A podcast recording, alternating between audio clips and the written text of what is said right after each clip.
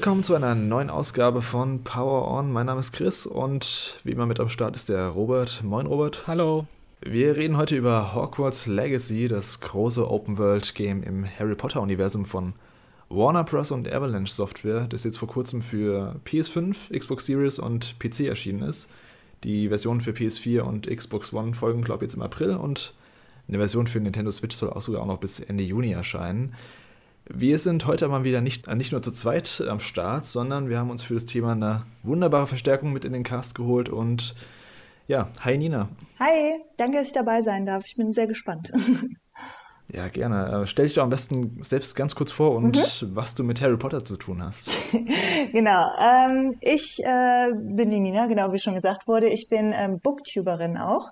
Aktuell ein bisschen passiv, aber aktuell äh, wieder in Planung, ein paar mehr Videos rauszubringen. Unter dem äh, Kanalnamen Satzzeichen Chaos bin ich da zu finden. Und da haben wir es auch schon angeklingt. Äh, ich bin Booktuberin, heißt ich liebe Lesen. Und deshalb habe ich natürlich auch äh, als Kind die Harry Potter Bücher verschlungen und dann die Filme, ich weiß gar nicht, wie oft in meinem Leben gesehen.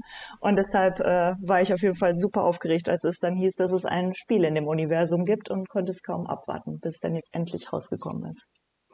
Booktuberin, das heißt, du machst dann hauptsächlich äh, Book-Reviews oder besprichst die, die Handlung? Genau, genau. Man entweder Bücher, die ich so im Monat gelesen habe, welche, die ich noch lesen möchte, besprechen. Aber es ist, es gibt in der Bubble auch so ganz viele so Sondersachen, so Tags, wo man dann sagt, zeig mir ein Buch zu dem und dem Thema. Mm. Also dann immer spezifisch. Da holt man sich immer Inspiration, was man als nächstes lesen könnte, sozusagen.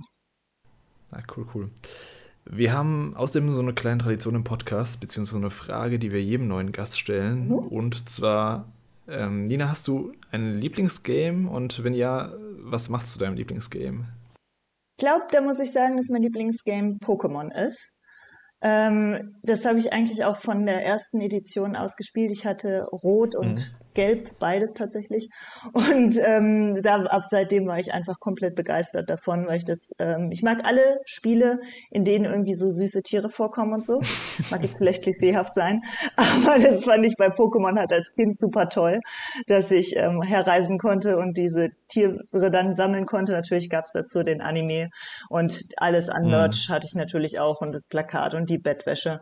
Und da war man natürlich komplett drin als Kind und das ist mir dann so ein bisschen nachgehangen. Ich habe tatsächlich auch ein Tattoo von einem Aerodactyl, also ich bin da wirklich all in mit Pokémon gegangen. Hast du denn die neueren Pokémon-Spiele auch noch äh, verfolgt oder bist du da eher mhm. so bei den alten Klassikern ja, hängen geblieben? Tatsächlich hole ich mir meistens dann immer die neue Konsole, die Nintendo rausbringt, damit ich das neue Pokémon-Spiel holen kann. Also ich habe auch mir nur eine Switch geholt für Pokémon. Spiele natürlich jetzt auch ein paar andere Sachen da drauf. Aber ähm, ich hole mir meistens immer dann das neue Gerät, um das neue Pokémon-Spiel äh, zu holen. Aktuell bin ich aber noch bei Schwert und Schild, weil ich nicht so viel Zeit hatte. Aber mhm. sind in Planung natürlich, dass ich mir auch die nächsten zwei mittlerweile, oh Gott, hole, die rausgekommen sind. Einiges zu tun. Ja, die hauen echt im Jahrestakt inzwischen die Teile raus. Ja, und da muss man hinterherkommen. ähm, wir handhaben es heute wie in allen unseren größeren Casts zu Einzelgames. Das heißt, wir starten ganz einfach mit einem spoilerfreien Fazit, bei dem jeder kurz so ein bisschen darlegen kann, wie ihm das Game gefallen hat. Und anschließend sprechen wir dann über das gesamte Game mit allen Aspekten und dementsprechend auch keine Rücksicht mehr auf Spoiler. Davor gibt es natürlich nochmal eine explizite Warnung dann. Bevor wir jetzt aber über Hogwarts Legacy reden, sollten wir mal vielleicht vorher so ein bisschen noch klären, wie wir persönlich zum Harry Potter-Universum stehen. Das hilft, denke ich, auch den Zuhörern, unsere Meinung besser einordnen zu können. Nina, als Gast fange ich mal bei dir an. Robert hat es mir schon im Vorfeld gesagt, dass du amtierender Harry Potter Quiz Champion in Düsseldorf bist. Erstmal erste Frage, ja, genau. wie kam es dazu? Und äh, ja, damit steht ja schon außer Frage, dass du das Franchise magst. Aber wo, wo hat es genau bei dir angefangen und ja, mhm. wie hast du dich dann auf Hogwarts Legacy gefreut? Also zunächst einmal, wie es bei mir angefangen hat, ähm, ist, dass damals, als die Bücher rauskamen, waren wir, ähm, also ich war ich im perfekten Alter dafür, dass die ich die Bücher auch lesen konnte. Und ich hatte das mitbekommen von ein paar Freundinnen, dass die die gelesen haben, aber ich war damals so ein kleines Hipsterkind. Und ich habe immer gedacht, dass wenn andere was toll finden, dann werde ich das nicht toll finden. Ähm, meine Mutter hat dann aber einfach aus der Bücherei mir das mitgebracht und meinte, oh, das ist hier groß äh, ausgelegt gewesen und alle sagen, dass das toll ist. Äh, willst du das nicht auch mal lesen? Deswegen, ich glaube, ich habe erst mit dem ersten angefangen, als schon zwei, drei raus waren. Und ähm, habe dann das erste gelesen und dann war ich sofort drin und habe jedes mhm. verschlungen und auch dann, als das letzte rauskam, war ich in London an den Wochenenden, das weiß ich noch genau, und habe dann heimlich mir den letzten Satz angeguckt in einer äh, Buchhandlung in London, weil ich nicht abwarten konnte. Und dann habe ich gelesen, okay, and, and all was well was, war der letzte Satz. Und dann dachte ich, okay, wenigstens mhm. gibt's ein Happy End. Dann äh, ist es mir besser zu warten, bis endlich die deutsche Version rauskommt. Ähm, und deswegen, also die Bücher habe ich super geliebt. Dann kamen die Filme raus, großartige Filmverfilmungen. Äh, Natürlich gibt's hier und da ein paar Sachen, die rausgelassen wurden und so. Aber im Großen und Ganzen ansonsten finde ich die Verfilmung auch klasse und es ist schon so ein bisschen Tradition geworden, die einmal im Jahr mindestens wieder zu sehen. Oder manchmal gibt es ja auch im Kino nochmal Special, wo die dann im Kino laufen. Also das nehmen wir alles mit. Mhm. Und meine Freunde sind da auch alle ziemlich besessen von. Und ich habe auch eine Freundin, die war Admin im Harry Potter Fan Forum und sowas alles. Also und dadurch ähm, haben wir dann gesehen, dass hier im Sommer in Düsseldorf immer gibt es ein Outdoor Harry Potter Quiz. Und dann haben wir einfach gesagt, ach komm, wir, wir tun es zusammen. Jeder von uns interessiert sich so für einen anderen Aspekt am meisten. Probieren wir es einfach mal. Und dann sind wir als fantastische Bierwesen ähm, eingetreten letztes Jahr und haben dann auch haushoch gewonnen. Haben wir nicht mit gerechnet. Als die Plätze verkündet wurden, dachten wir, oh, unser Name wurde nicht gesagt. Da haben wir es wohl nicht auf die Top 3 geschafft. Und dann haben wir es auf den ersten Platz geschafft und hoffen, dass wir dieses Jahr den Titel verteidigen können. Krass, nice. Ja. Ist das dann einfach normale Trivia-Fragen oder was stellen die dann für Fragen oder Aufgaben, mhm. die man dann lösen muss? Äh, es gibt dann immer so verschiedene Kategorien, so wie halt Zaubersprüche oder Zahlen und mhm. Fakten, magische Tierwesen und dann dazu schon auch ziemlich spezifische Fragen, zum Beispiel wie viele Treppen gibt es in Hogwarts oder wann hat wer Geburtstag und da muss man sich schon ziemlich auskennen und ich muss da auch ein großes Lob an meine Gruppe aussprechen, weil ich habe ein Problem, mir Zahlen und Namen zu merken. Deswegen allein alleine hätte ich es, glaube ich, nicht geschafft. Aber so äh, haben wir dann doch gewonnen, zum Glück. Von den Büchern und Filmen hast du da einen Lieblingsteil jeweils? Mhm. Ähm, ich mag sehr gerne die Elterngeneration, also die äh, Rumtreiber. Und deshalb fand ich das dritte Buch am besten, wo es halt, erstmal ging es dann nicht so sehr um Voldemort, was ich gut fand, weil das halt, mhm. den fand ich irgendwie langweilig als Kind und dann im dritten Teil kam er nicht vor. Und ähm, da ging es ja dann um Sirius Black und Remus Lupin, das sind so meine Lieblingscharaktere gewesen. Ähm, deshalb würde ich sagen, dass ähm, das der dritte Teil mein Lieblingsbuch ist und auch mein Lieblingsfilm. Okay, nice. Äh, Robert, wie sieht's bei dir aus? Deine History mit Harry Potter? Ja, so ganz im Detail weiß ich das tatsächlich gar nicht mehr. Also, ich könnte jetzt gar nicht mehr so genau sagen, wann ich die ersten Berührungspunkte damit hatte. Ich weiß noch so ganz grob aus der Zeit, dass ich im Fernsehen dann immer so Berichte darüber gehört habe, dass irgendwie das Buch rausgekommen mhm. ist oder der, der zweite Band dann wahrscheinlich und da so ein krasser Run drauf war in, in England, dass das direkt ausverkauft war und so. Also ich, ich habe das, glaube ich, nicht von Anfang an äh, verfolgt. Ähm, es könnte sogar sein, dass das grob mit dem Release vom ersten Film so zusammenhing, dass ich da auch äh, Fan der Bücher wurde. Also ich weiß noch, dass ich auf jeden Fall als Kind die Bücher gelesen habe. Aber wann das genau war, weiß ich tatsächlich gar nicht mehr. Ähm, aber die letzten beiden Bücher, äh, das ist vielleicht auch noch ganz witzig. Das sind die ersten Bücher, die ich auf Englisch gelesen habe. Und ich weiß noch, dass ich äh, auf jeden Fall ein Drittel der Wörter oder so nicht, nicht kannte. okay. Und ich habe die Bücher aber ja, trotzdem. Gute Voraussetzung. aber ich habe es halt trotzdem gelesen. Und das war halt noch so gerade so ausreichend äh, meine Englisch-Skills, dass ich da halt trotzdem grob der Handlung folgen konnte. aber ähm, okay. ja, so 100% habe ich die damals nicht verstanden. Und ähm, mhm. Ja, ich habe die Bücher alle gelesen, aber ich muss auch sagen, ich habe die ewig nicht mehr gelesen. Ich habe auch nie diese Hörbücher ähm, gehört, vielleicht, vielleicht den ersten oder so mal zur Hälfte. Also ich bin mit den Büchern tatsächlich gar nicht so verbunden. Ähm, dafür auch umso mehr mit den Filmen. Also die habe ich wirklich unzählige Male gesehen, auch teilweise mehrmals im Kino. Und ja, ich, ich gucke die eigentlich jedes Jahr mindestens einmal alle. Und ja, dementsprechend ähm, bin ich auf jeden Fall auch Harry Potter-Fan, aber ähm, ja, so, so, ganz krass im Detail wie Nina bin ich es jetzt nicht. Okay. Aber mir war es so, ich bin auch mit den Büchern aufgewachsen. Mein Bruder hatte damals schon einige Bände vor dem ersten Film. Ich glaube, die ersten vier kamen vor dem ersten Film raus. Ich kann mich noch an das Cover erinnern vom Feuerkelch, das stand da immer auf seinem Regal. Und ja, so ab dem ersten Film sind wir dann auch mit der ganzen Familie in die neuesten Teile reingegangen. Ähm, es ging also von 2001 bis 2000. Wann kam der Finalteil 2011, glaube ich, raus. Müsste ungefähr. Äh, genau, es war auch so ein bisschen Tradition dann bei uns. Und ja, die Faszination bei mir hat dann auch so angefangen, so um 2000, 2001 rum. Und so als der fünfte Teil dann rauskam, das war ja der erste Teil nach dem ersten Film quasi, habe ich dann auch aktiv selbst angefangen, die Bücher zu verschlingen.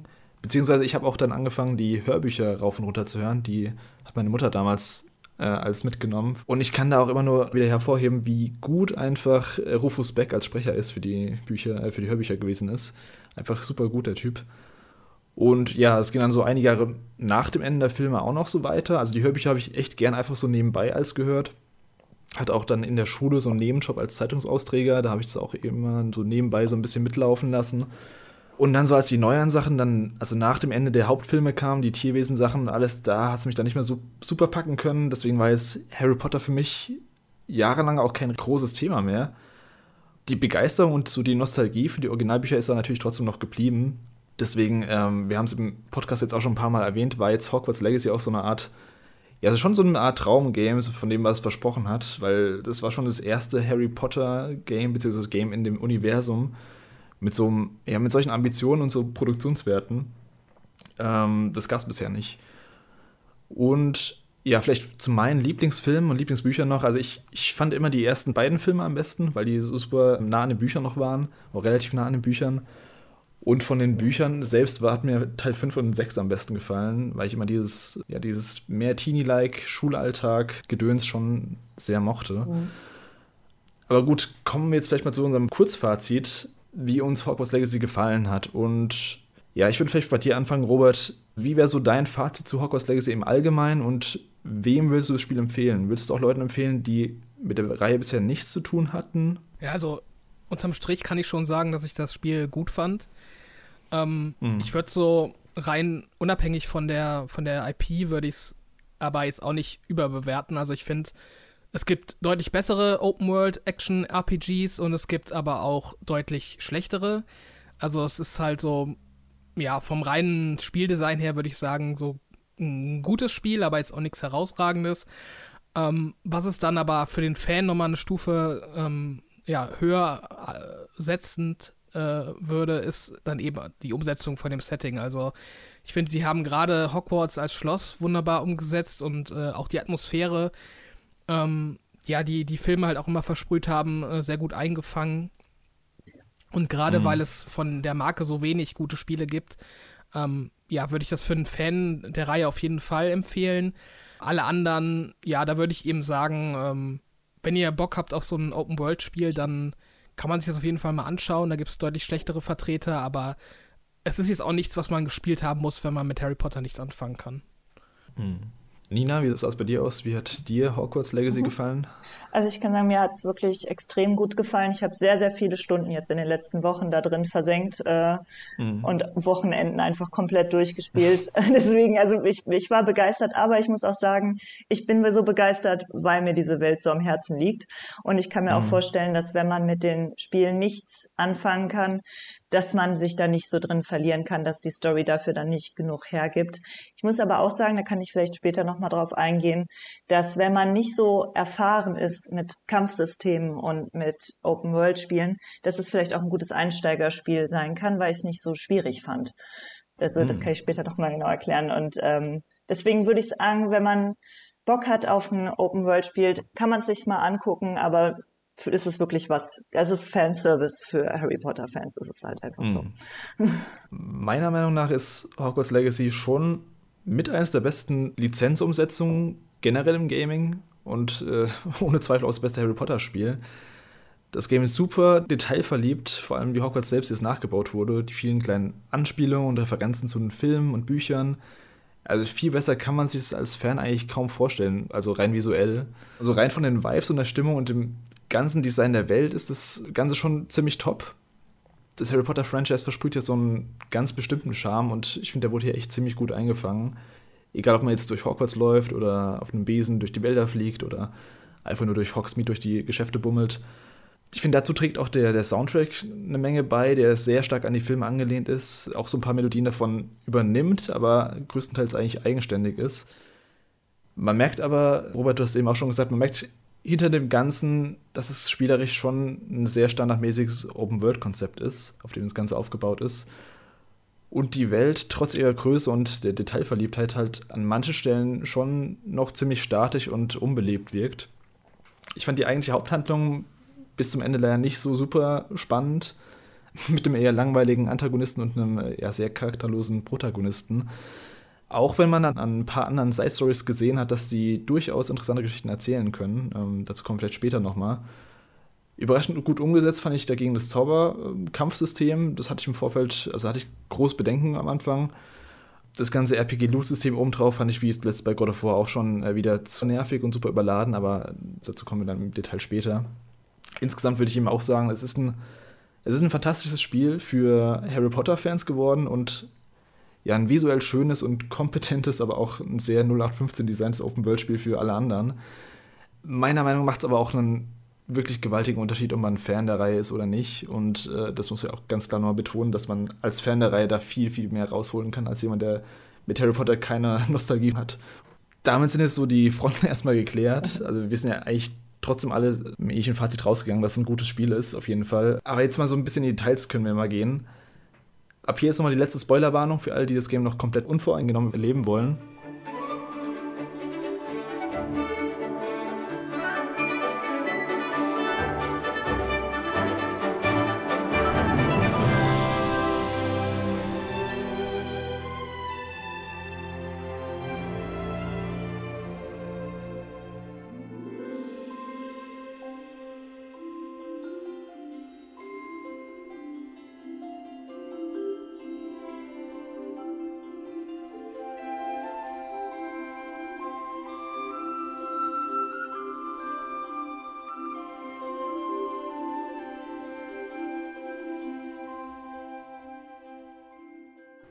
Hogwarts Legacy spielt hier nicht in der gleichen Zeitperiode wie Harry Potter selbst. Ähm, wir spielen nicht zu der Zeit, in der Harry selbst zur Schule geht. Es spielt etwa 100 Jahre davor und erzählt dementsprechend auch eine eigene Handlung. Robert, du kannst ja mal so ein bisschen abreißen, um was geht's denn in Hogwarts Legacy eigentlich genau und wie fängt das Ganze denn an? Also Hogwarts Legacy spielt, ja, wie du schon sagst, zeitlich vor den Ereignissen aus Harry Potter, ich glaube Ende des 19. Jahrhunderts. Ähm, hm. Was sich aber tatsächlich so auf den Look and Feel von, vom Schloss und von der Welt eben gar nicht so sehr auswirkt, weil ja diese Zaubererwelt so ein bisschen in der Zeit stehen geblieben ist, also was so die Mode angeht ähm, oder eben auch so was so den, ja, in dem Sinne technologischen Fortschritt angeht, weil es den halt einfach nicht gibt, weil die halt andere Mittel und Wege haben. Von daher wirkt das erstmal gar nicht so, ähm, dass es irgendwie in einer anderen Zeitepoche spielt. Ähm, es wirkt sich eben dann für den Fan vor allem darauf aus, dass man eben im, in Hogwarts Charaktere trifft, die man noch nicht kannte. Also der ganze Lehrerstab ist ein anderer als in den Filmen und äh, ja, im Prinzip ist einfach die Welt ähm, von anderen Leuten belebt. Das ist eigentlich so mhm. der, der zentrale Unterschied. Ähm, und es geht im Spiel darum, dass man einen Schüler spielt oder eine Schülerin, die ähm, ja eigentlich gar, gar keinen wirklichen Background äh, bekommt durch das Spiel. Also man weiß nicht so recht, äh, was so ihr Hintergrund ist, was ihre Familienhintergrund ist oder so. Das kann man sich im Prinzip alles selber ausdenken. Und ähm, das Besondere ähm, an ihm oder ihr ist eben, dass sie ja als Fünfklässler eingeschult werden. Also mit, ich glaube, 15, 16 statt mit 12 oder 11, was sie, äh, also wann sie normalerweise ihren Brief nach Hogwarts bekommen. Und ja, der Grund dafür, der wird auch nicht so wirklich erklärt. Ähm, aber was auf jeden Fall eine Besonderheit ist, dass dieser neue Schüler eben einen Zugang zu antiker Magie hat. Und das ist eben eine Fähigkeit, die nur sehr wenige Zauberer besitzen oder besessen haben in der Vergangenheit. Mhm. Und ähm, ja, das Spiel handelt im Grunde davon, ähm, was es mit dieser antiken Magie auf sich hat, welche Potenziale sie birgt und ja auch so ein bisschen verwoben dann eben mit Hogwarts, was eben auch ähm, Hogwarts äh, mit dieser antiken äh, Magie zu tun hat. Und äh, das so zu entschlüsseln, das ist im, im Prinzip so der grobe Anreiz, ähm, mit dem das Spiel dich in die Welt entlässt. Hm. Wie war das so deine ersten Eindrücke, als du das Spiel gestartet hast?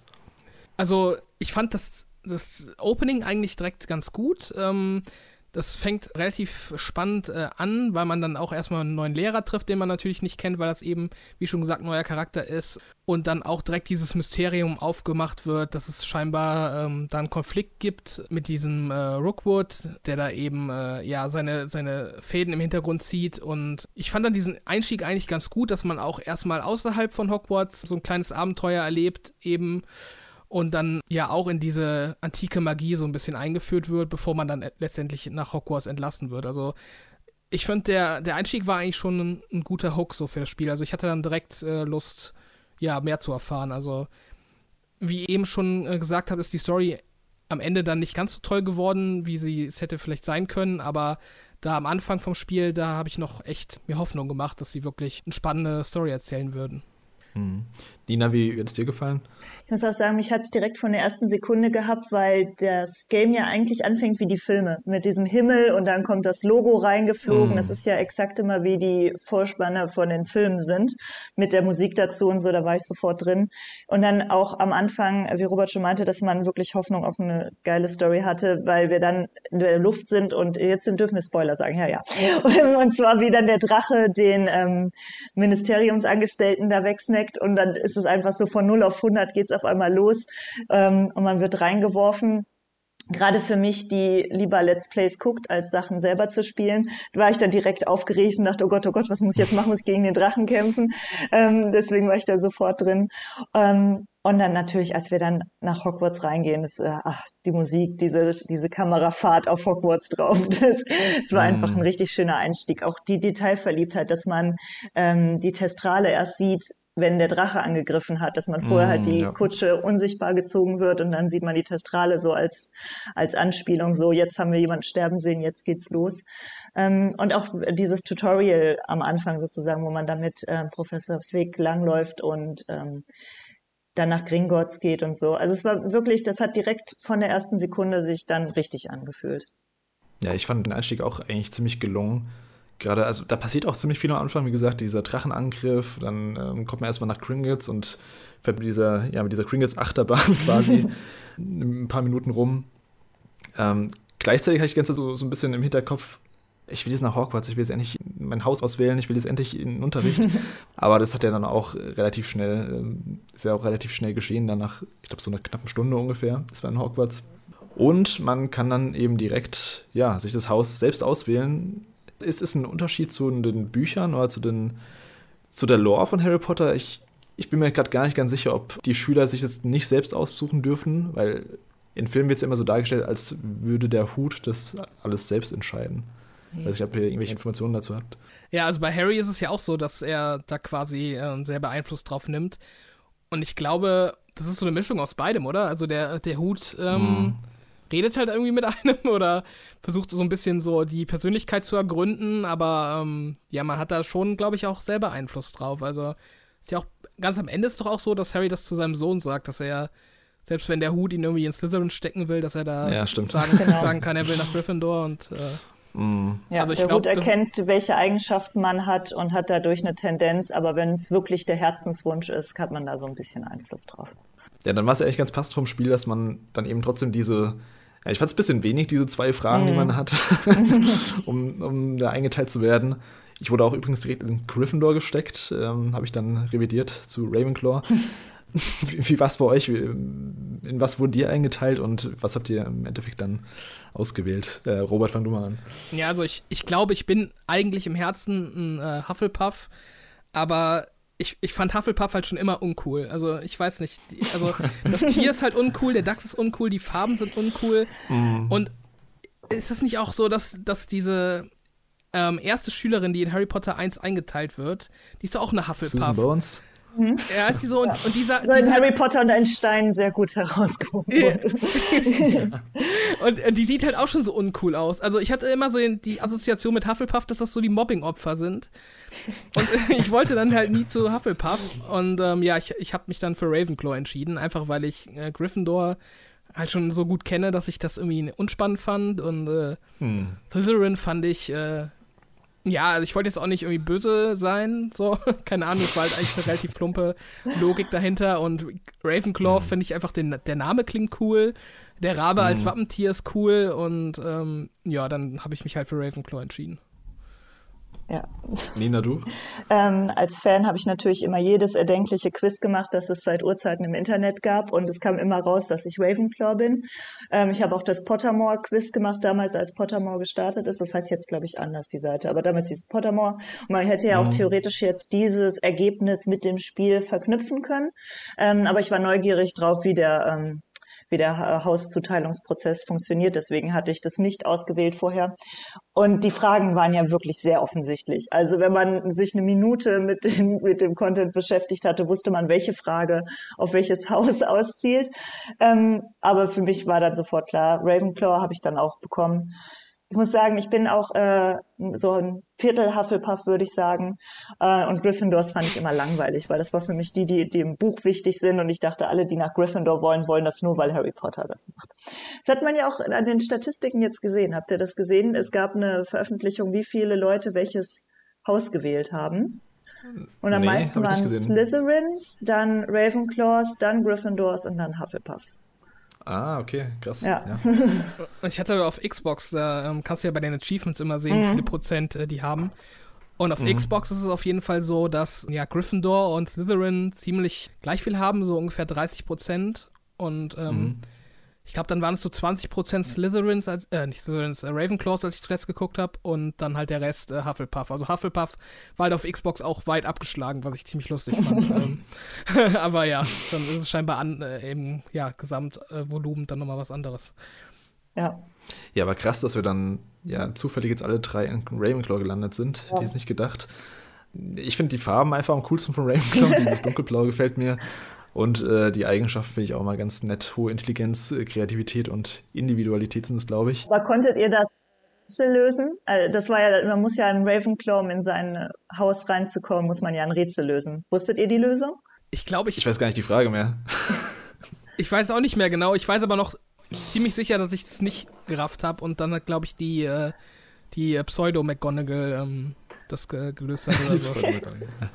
genau, es war irgendwas mit Poltergeist und Geist und die Lösung war, dass es beides keine lebenden Gegenstände sind. Ich weiß auch nicht mehr. Ich habe das auch gehört und dachte so, oh, vielleicht hast du doch das falsche Haus ausgewählt. ich weiß auch noch, ich weiß noch, dass ich das gehört habe, die Lösung und überhaupt nicht gerafft habe, was, warum. Ja. Das war so, hä, okay, na gut, äh, weiter. Da war ich nur froh, dass wir das nicht jedes Mal machen mussten, wenn wir reingekommen sind. Ja. Ja, ich habe es auch direkt äh, wieder vergessen, weil es ja eh so eine Cutscene quasi war, ja. wo man nicht selbst entscheiden musste. Ähm, danach ging es dann so ein bisschen los mit dem Einstieg ins Spiel, beziehungsweise ins richtige Hogwarts, in den richtigen Hogwarts-Alltag. Die ersten Unterrichtsstunden, Hogwarts erkunden, vom Ganzen, was man visuell sieht, hat es euch beeindruckt oder ja, haut einfach mal raus, wie die ersten Eindrücke von Hogwarts selbst waren für euch. Äh, mir hat es auf jeden Fall sofort gefallen. Man kann auch, ähm, es gibt ganz viele TikToks aktuell, wo Stellen aus dem Hörbuch über Szenen aus dem Spiel gelegt werden. Und man mhm. einfach erkennen kann, dass die einzelnen Räume wirklich exakt wie Buchstellen äh, designt wurden. Zum Beispiel der Vertrauensschüler, das Vertrauensschülerbadezimmer. Da mhm. kann man direkt sehen, hier ist diese Statue, da geht man um die Ecke und dann wird eins zu eins dieser Raum beschrieben. Und deswegen, also Hogwarts hat mir wirklich sehr gut gefallen. Es ist sehr, sehr groß. Also ich hätte wirklich nicht erwartet, dass es so groß ist. Und ich muss auch gestehen, ja. dass ich bis heute nicht ohne die Map laufen kann. Also manche Teile des Gebäudes schon. Aber wenn ich jetzt irgendwie äh, am einen Ende da an dem äh, Viaduktenhof bin und dann irgendwie zum Verteidigung gegen die dunklen Künste Raum möchte, ohne Map würde das auf gar keinen Fall gehen. Und ich muss sagen, ich habe, bevor ich mit der Hauptquest weitergemacht habe, ich glaube fünf, sechs Stunden wirklich bin ich da nur durchgelaufen und habe Revelio alle drei Sekunden gesagt. Deswegen ähm, hätte ich mich eigentlich äh, wissen müssen, wo ich da hingehe, aber es ist unfassbar groß einfach.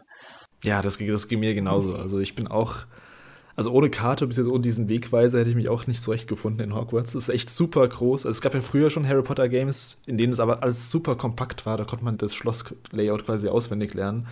Und hier war das echt, also, puh, also Respekt an den, der das äh, alles auswendig kann, ohne auf die Karte zu gucken. Ja, bei den Eindrücken kann ich dir zustimmen. Also ich fand es auch super beeindruckend, wie detailverliebt das Ganze ist. Ähm, ja, das fängt bei so Sachen an wie dem Balzimmer der Vertrauensschüler bis hin zu den Gewächshäusern oder der Vorhof oder die Eingangshalle oder große Halle. Also das ist alles super detailverliebt und detailgetreu auch. Mhm. Ja, ich, ich kann ja eigentlich nur mich äh, euch anschließen. Ich ähm, fand halt auch krass, was ja wahrscheinlich auch so gewollt ist, wie verwinkelt das alles war. Also das, ja. also du hast halt direkt das Gefühl, dass Hogwarts ähm, kein normaler Ort ist oder nichts, was irgendwie von einem Muggel designt wurde. Ähm, äh, daran, wie eben die Treppen quasi übereinander liegen in manchen Ecken und die Räume übereinander liegen. Also das ist dann, ja, wie soll ich sagen, das, das wirkt halt irgendwie so unnatürlich von der Architektur her. Also man äh, muss dann teilweise komplett ähm, seltsame Wege laufen, um von A nach B zu kommen. Und das hat mir auf jeden Fall auch gut gefallen. Also, dass es halt nicht so wie so ein 0815 äh, ja, Schloss oder Ritterburg wirkt, sondern halt wirklich wie so ein magischer Ort. Und äh, ähm, ich fand es auch krass, wie lange ich im Spiel, also nach wie viel Spielzeit ich immer noch neue Ecken entdeckt habe in Hogwarts. Mhm. Also ich bin dann irgendwann ja. durch eine Tür gegangen und dachte, ach, ach du Scheiße, hier geht's ja immer noch weiter, hier war ich ja noch gar nicht. Oder wie spät ich erst, ähm, ich weiß gar nicht, wie es heißt, dieses, ähm, diesen Turm entdeckt habe, wo die Treppen immer äh, so erscheinen. Wie, wie heißt das nochmal? Die große ähm, Treppe? Die, die große Treppe. Große Treppe, genau. Ja, auf jeden Fall, die, die habe ich auch richtig spät, also was heißt richtig spät, aber wirklich erst nach ein paar Spielstunden ähm, erst entdeckt. Mhm. Da geht es ja dann immer auch noch nach, nach oben und nach unten und also immer wieder neue Ecken da zu entdecken, mhm. das fand ich echt richtig cool und ähm, ja, Detailverliebtheit, finde ich, merkt man auch an den, an den ganzen Gemälden richtig toll. Also, ja. dass die da so viele Gemälde reingepackt haben und die dann auch alle, alle animiert sind, das fand ich super cool. Ähm, wobei mich da so ein bisschen gestört hat, dass sie sich immer nur bewegt haben, wenn man kurz davor stand. Ich weiß nicht, ob euch das aufgefallen ist. Also es war, ich habe es ja bei Digital Foundry gesehen, das sind ja eigentlich nur so ähm, quasi 2D-Filme, die sie drüber gelegt haben. Also keine richtig animierten Figuren, da ist einfach so Loops, die sie abgespielt haben. Mhm. Außer bei ein paar anderen. Es gibt diesen Typ in der Gro also großen Eingangshalle, mit der mit seiner. Gitarre oder Klampfe da immer so, so, ein Lied singt. Den fand ich ziemlich cool. Mhm. Ich glaube, der ist auch richtig animiert. Aber ja, also das finde ich auch krass. Also die hatten auch super viel verschieden. Also mir, da gab es bestimmt Doppelte oder so, aber ich habe da nicht so, so super detailliert drauf geachtet das kam mir alles schon sehr individuell vor. Ja. Ja. Und auch so Easter Eggs, die sie immer wieder versteckt haben, dass du in eine Toilette reinläufst und dann in einer Kabine siehst du, dass da welche Vielsafttrank gebraut haben, wie im zweiten Harry Potter Film. Oder du hast natürlich auch das mhm. Slytherin ähm, Bad, wo dann der Eingang zur Kammer des Schreckens ist. Und das kannst du auch schon so erkennen in dem Spiel, weil das ja auch zu dem Zeitpunkt schon da war. Äh, und das ist natürlich dann noch mehr ein Ansporn gewesen, wirklich jede Ecke sich anzuschauen und immer wieder zu gucken, was findet man da noch? Ja, am Anfang war mir das Schloss auch ein bisschen, also mir kam es zumindest am Anfang ein bisschen statisch vor. Also ich dachte zuerst, hm, hier sind ja gar nicht so viele Rätsel und gar nicht so viele Geheimnisse, die man entdecken kann. Also nach und nach merkt man dann so, okay, hier ist was, was man aktivieren kann, hier ist ein kleines Rätsel. Da ist ähm, dieses mit den, äh, mit den Schmetterlingen, die man erst anleuchten muss und dann zu dem richtigen Bild, Gemälde bringen muss. Also da gab es schon doch noch relativ viel Nebenaktivitäten, sage ich mal, im Schloss selbst, die man nicht so auf den ersten Blick vielleicht sieht, wenn man zum ersten Mal durchläuft. Ähm, das fand ich ganz cool. Und Hogwarts selbst ist ja schon super groß und denkst dir, okay, das ganze Spiel könnte eigentlich theoretisch auch nur in diesem, ja, in diesem Schlosskomplex stattfinden. Und dann gehst du raus und dann merkst du ja, okay, Hogwarts ist eigentlich nur so ein, so ein kleiner Teil von der riesigen, offenen Spielwelt. Mhm die so Hogwarts und die ganzen ja, umliegenden Lande so noch äh, umfasst quasi. Wie fanden ihr das? Also fanden ihr das zu groß im Endeffekt? Oder dachtet ihr, oh ja, cool, jetzt kann ich noch das ganze Umland von Hogwarts erkunden? Mhm. Ja, also ich fand es am Anfang, fand ich es auf jeden Fall richtig cool. Ähm, mhm. Da gibt es ja auch noch relativ früh diese eine Quest, wo man, ähm, ich glaube, Nadja heißt sie, mhm. also die Mitschülerin von Gryffindor, ähm, wo sie einen nach Hog Hogsmeade begleitet und ähm, das war dann auch ziemlich clever gemacht, finde ich, dass man da noch nicht so Zugriff auf den Besen hat oder auf eine Schnellreise, sondern da wirklich ja. so zu Fuß hingehen muss. Das hat dann auch nochmal ganz gut so die Größenverhältnisse und so die räumliche Einordnung vermittelt von dem ganzen äh, Areal. Und ähm, ja, ich fand es dann auch cool, dass, der, dass man den verbotenen Wald direkt sehen konnte und eben, ja, so diese ganzen Stellen, die man eben auch aus den Filmen kennt. Aber ich muss sagen, so, gerade so im Vergleich zum Schloss fand ich die Umlande oder die Highlands ähm, dann doch eher enttäuschend. Also mhm. Es gibt dann halt, um vielleicht mal schon mal ein bisschen vorwegzugreifen, es gibt ja dann diese ganzen ähm, Ortschaften ähm, mhm. innerhalb der Highlands und ich finde, die sind schon so ein bisschen nach Copy-and-Paste-System aufgebaut. Also ich finde, da, da gibt es einen deutlichen Qualitätsabfall, wenn man das jetzt mit dem Schloss vergleicht, was so die Liebe fürs Detail oder so die ähm, Individualität der, der Locations angeht. Und ja, ich hatte immer am Ende so ein bisschen das Gefühl, dass da weniger mehr gewesen wäre. Also dann lieber alles ein bisschen kompakter gestalten und dafür dann mehr interessanten Kram reinpacken, als dann so Copy and Paste mäßig äh, ja die, die Spiellandschaft noch zu, zu strecken. Hm. Ich war auch so richtig erleichtert als im letzten Drittel, wenn man dann nochmal an in diese Küstenregion kommt, weil es da dann nochmal anders aussieht, nachdem man halt die ganze Zeit in diesen ziemlich gleich aussehenden Wald- und Dorfgebieten unterwegs war. Und normalerweise laufe ich sehr gerne durch Spiele und gucke mir alles genau an, aber da habe ich dann irgendwann gemerkt, dass da schnell dann die Luft raus war und dann ich dann einfach auch mal Schnellreise benutzt habe und so, anstatt da wirklich zu Fuß hinzugehen, weil es halt sich dann zu sehr wiederholt hat. Da hätte man, wie Robert schon gesagt hat, ein bisschen kleiner arbeiten könnte. Ja, das ging mir auch so. Also ich finde es visuell ein bisschen zu wenig Abwechslung im Endeffekt in der ganzen offenen Welt. Auch das zweite Areal, klar, es war dieses Küstengebiet dann, aber also es ist so super krass anders sah es im Endeffekt auch nicht ja. aus. Ich hätte mir vielleicht noch gewünscht, so anstelle von so einer riesigen Open World, die ich jetzt nicht so ganz gebraucht hätte, also von mir aus den verbotenen Wald und Hogsmeade von mir aus und vielleicht so ein paar andere Sachen noch, aber ich hätte jetzt nicht irgendwie diese fünf Kilometer hinten dran noch gebraucht. Was mich da interessieren wird, ich weiß nicht, ob Nina, ob du das weißt, diese ganzen Ortschaften da mit den Namen, also sind die, sind die in der Lore, gibt es die oder wurden die für das Spiel ausgedacht? Nee, das weiß ich überhaupt nicht, ob die sich das nur ausgedacht haben. Das sieht man ja auch irgendwie nicht mm. in dem Kontext, weil die Schüler ja auch eigentlich nicht so viel das Schloss verlassen dürfen. Ich glaube, fünf Schläfer ja. sowieso nicht, aber das ist nochmal ein anderer Punkt. Du hast gemeint, irgendwann war bei dir Luft draußen. Hm. Robert, ich weiß, du hast das Spiel komplettiert. War, es irgendwann nur so, so ein bisschen, ja, okay, jetzt habe ich eh schon so viel gemacht, jetzt mache ich den Rest? Oder hast du wirklich gedacht, ja, geil, jetzt mache ich noch dieses dritte Kobold-Lager hier und dann hier noch die, die vierte Höhle? Ähm, Hattest du da bis zum Ende Bock oder war es eher nur so, ja, okay, jetzt mache ich halt noch den Rest? Ähm, ja, gute Frage. Also, ich glaube, die meiste Zeit hat es Bock gemacht, aber so den letzten Rest habe ich dann tatsächlich so ein bisschen aus Pflichtbewusstsein noch gemacht, weil das war dann so ein bisschen Return of Investment äh, Gedanke, dass ich halt schon so viel Zeit reingesteckt habe, dass ich dachte, okay, mir fehlt jetzt für das Achievement fehlt mir jetzt noch irgendwie, dass ich, äh, weiß ich nicht, äh, zehn äh, Trials mache, die, die kann ich jetzt auch noch machen. So nach dem Gedanken. Mm.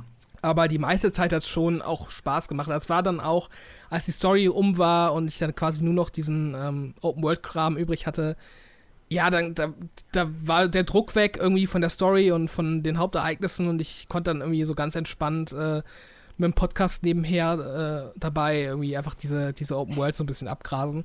Ich muss dich aber mhm. korrigieren, ich bin noch nicht 100% durch, also ich habe noch nicht alle äh, Collection Chests und alle ähm, Pergamentseiten gefunden. Das, oh, jetzt bin ich enttäuscht. also da fehlen mir noch ein paar, aber ähm, ja, mal sehen, ob ich die noch mache. Wahrscheinlich werde ich sie noch machen. Ähm, weil es halt jetzt auch nicht mehr so viel ist. Aber die müsste ich auf jeden Fall auch mit einem Guide suchen, weil, ja, wie Nina vorhin auch schon mal sagte, ähm, dieses alle drei Sekunden Revelio ähm, zaubern, das ist mir nachher auch total auf die Nerven gegangen. Also ich habe das genauso gemacht.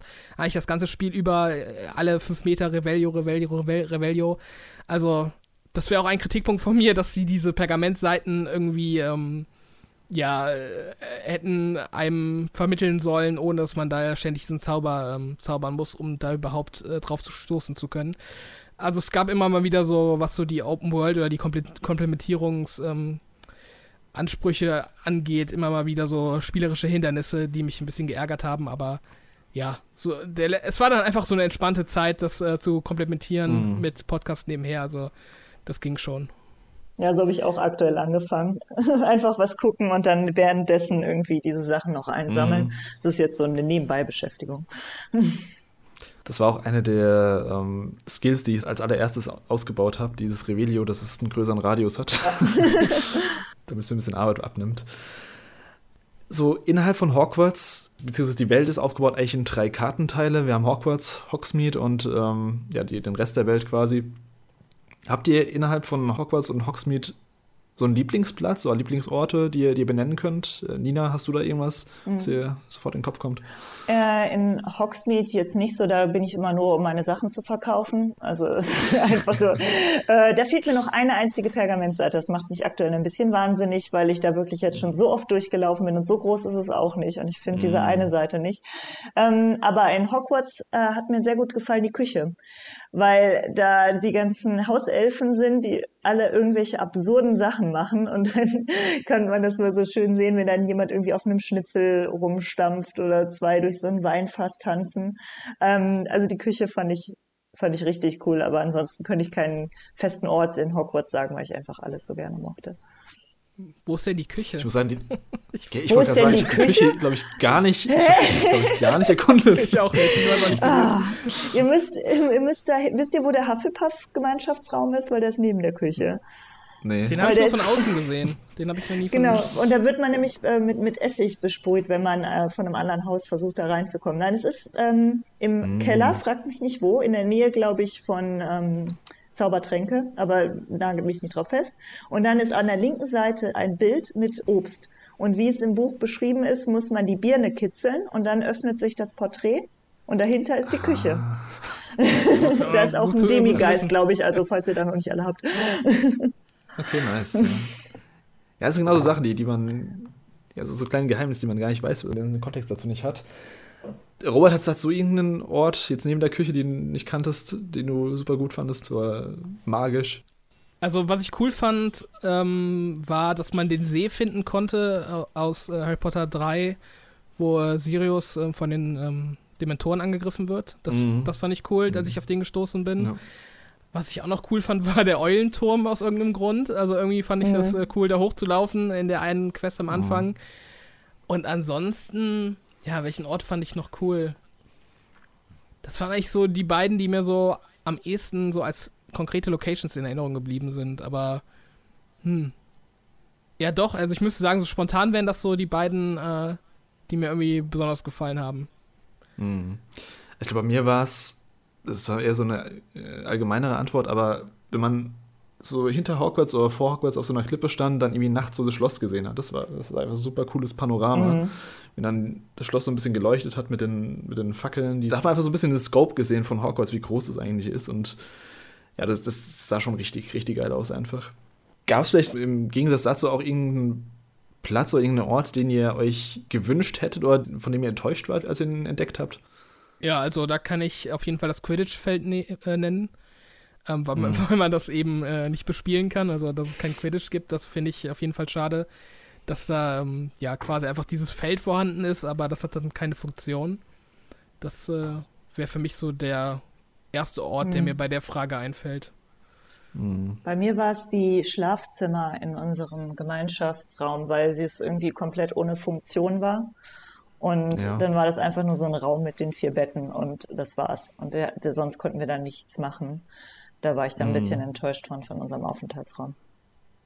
Ja, stimmt. Das fand ich generell auch bei den Gemeinschaftsräumen. Der sah super eindrucksvoll aus, visuell, ja. aber der hatte einfach keine Funktion. Man konnte ja auch mit kaum einem reden, mit kaum irgendwelchen Mitschülern reden, außer ganz am Anfang mal kurz mit ein paar, die sich vorgestellt haben. Deswegen gab es da für mich auch keinen Grund, da irgendwie so während des Spiels da in den Gemeinschaftsraum zurückzugehen, weil das gab ja nichts da. Mhm. Und ich bin sehr eifersüchtig, dass nur die Hufflepuffs nach Azkaban durften. Das finde ich frech. Deswegen mache ich bei meinem zweiten Durchlauf, werde ich äh, einen Hufflepuff spielen. Ach, das wusste ich gar nicht. Wir können nach Azkaban. Genau, ich glaube, äh, eine der ersten Quests, da ich die ein oder ist es die erste, wo es um die Buchseiten geht. Die Gryffindors mm. kommen dahin, indem sie mit dem fast kopflosen Nick einen Quest machen müssen. Und die Hufflepuffs machen das, glaube ich, mit Professor Weasley.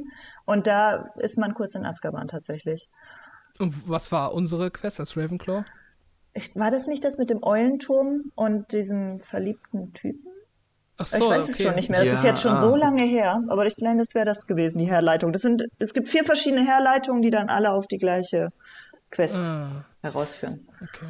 Mir ist gerade noch eine Sache eingefallen, die mich so ein bisschen enttäuscht hat, ähm, was jetzt so ein bisschen konträr mhm. dazu ist, was wir eben gesagt haben, von wegen detailverliebt.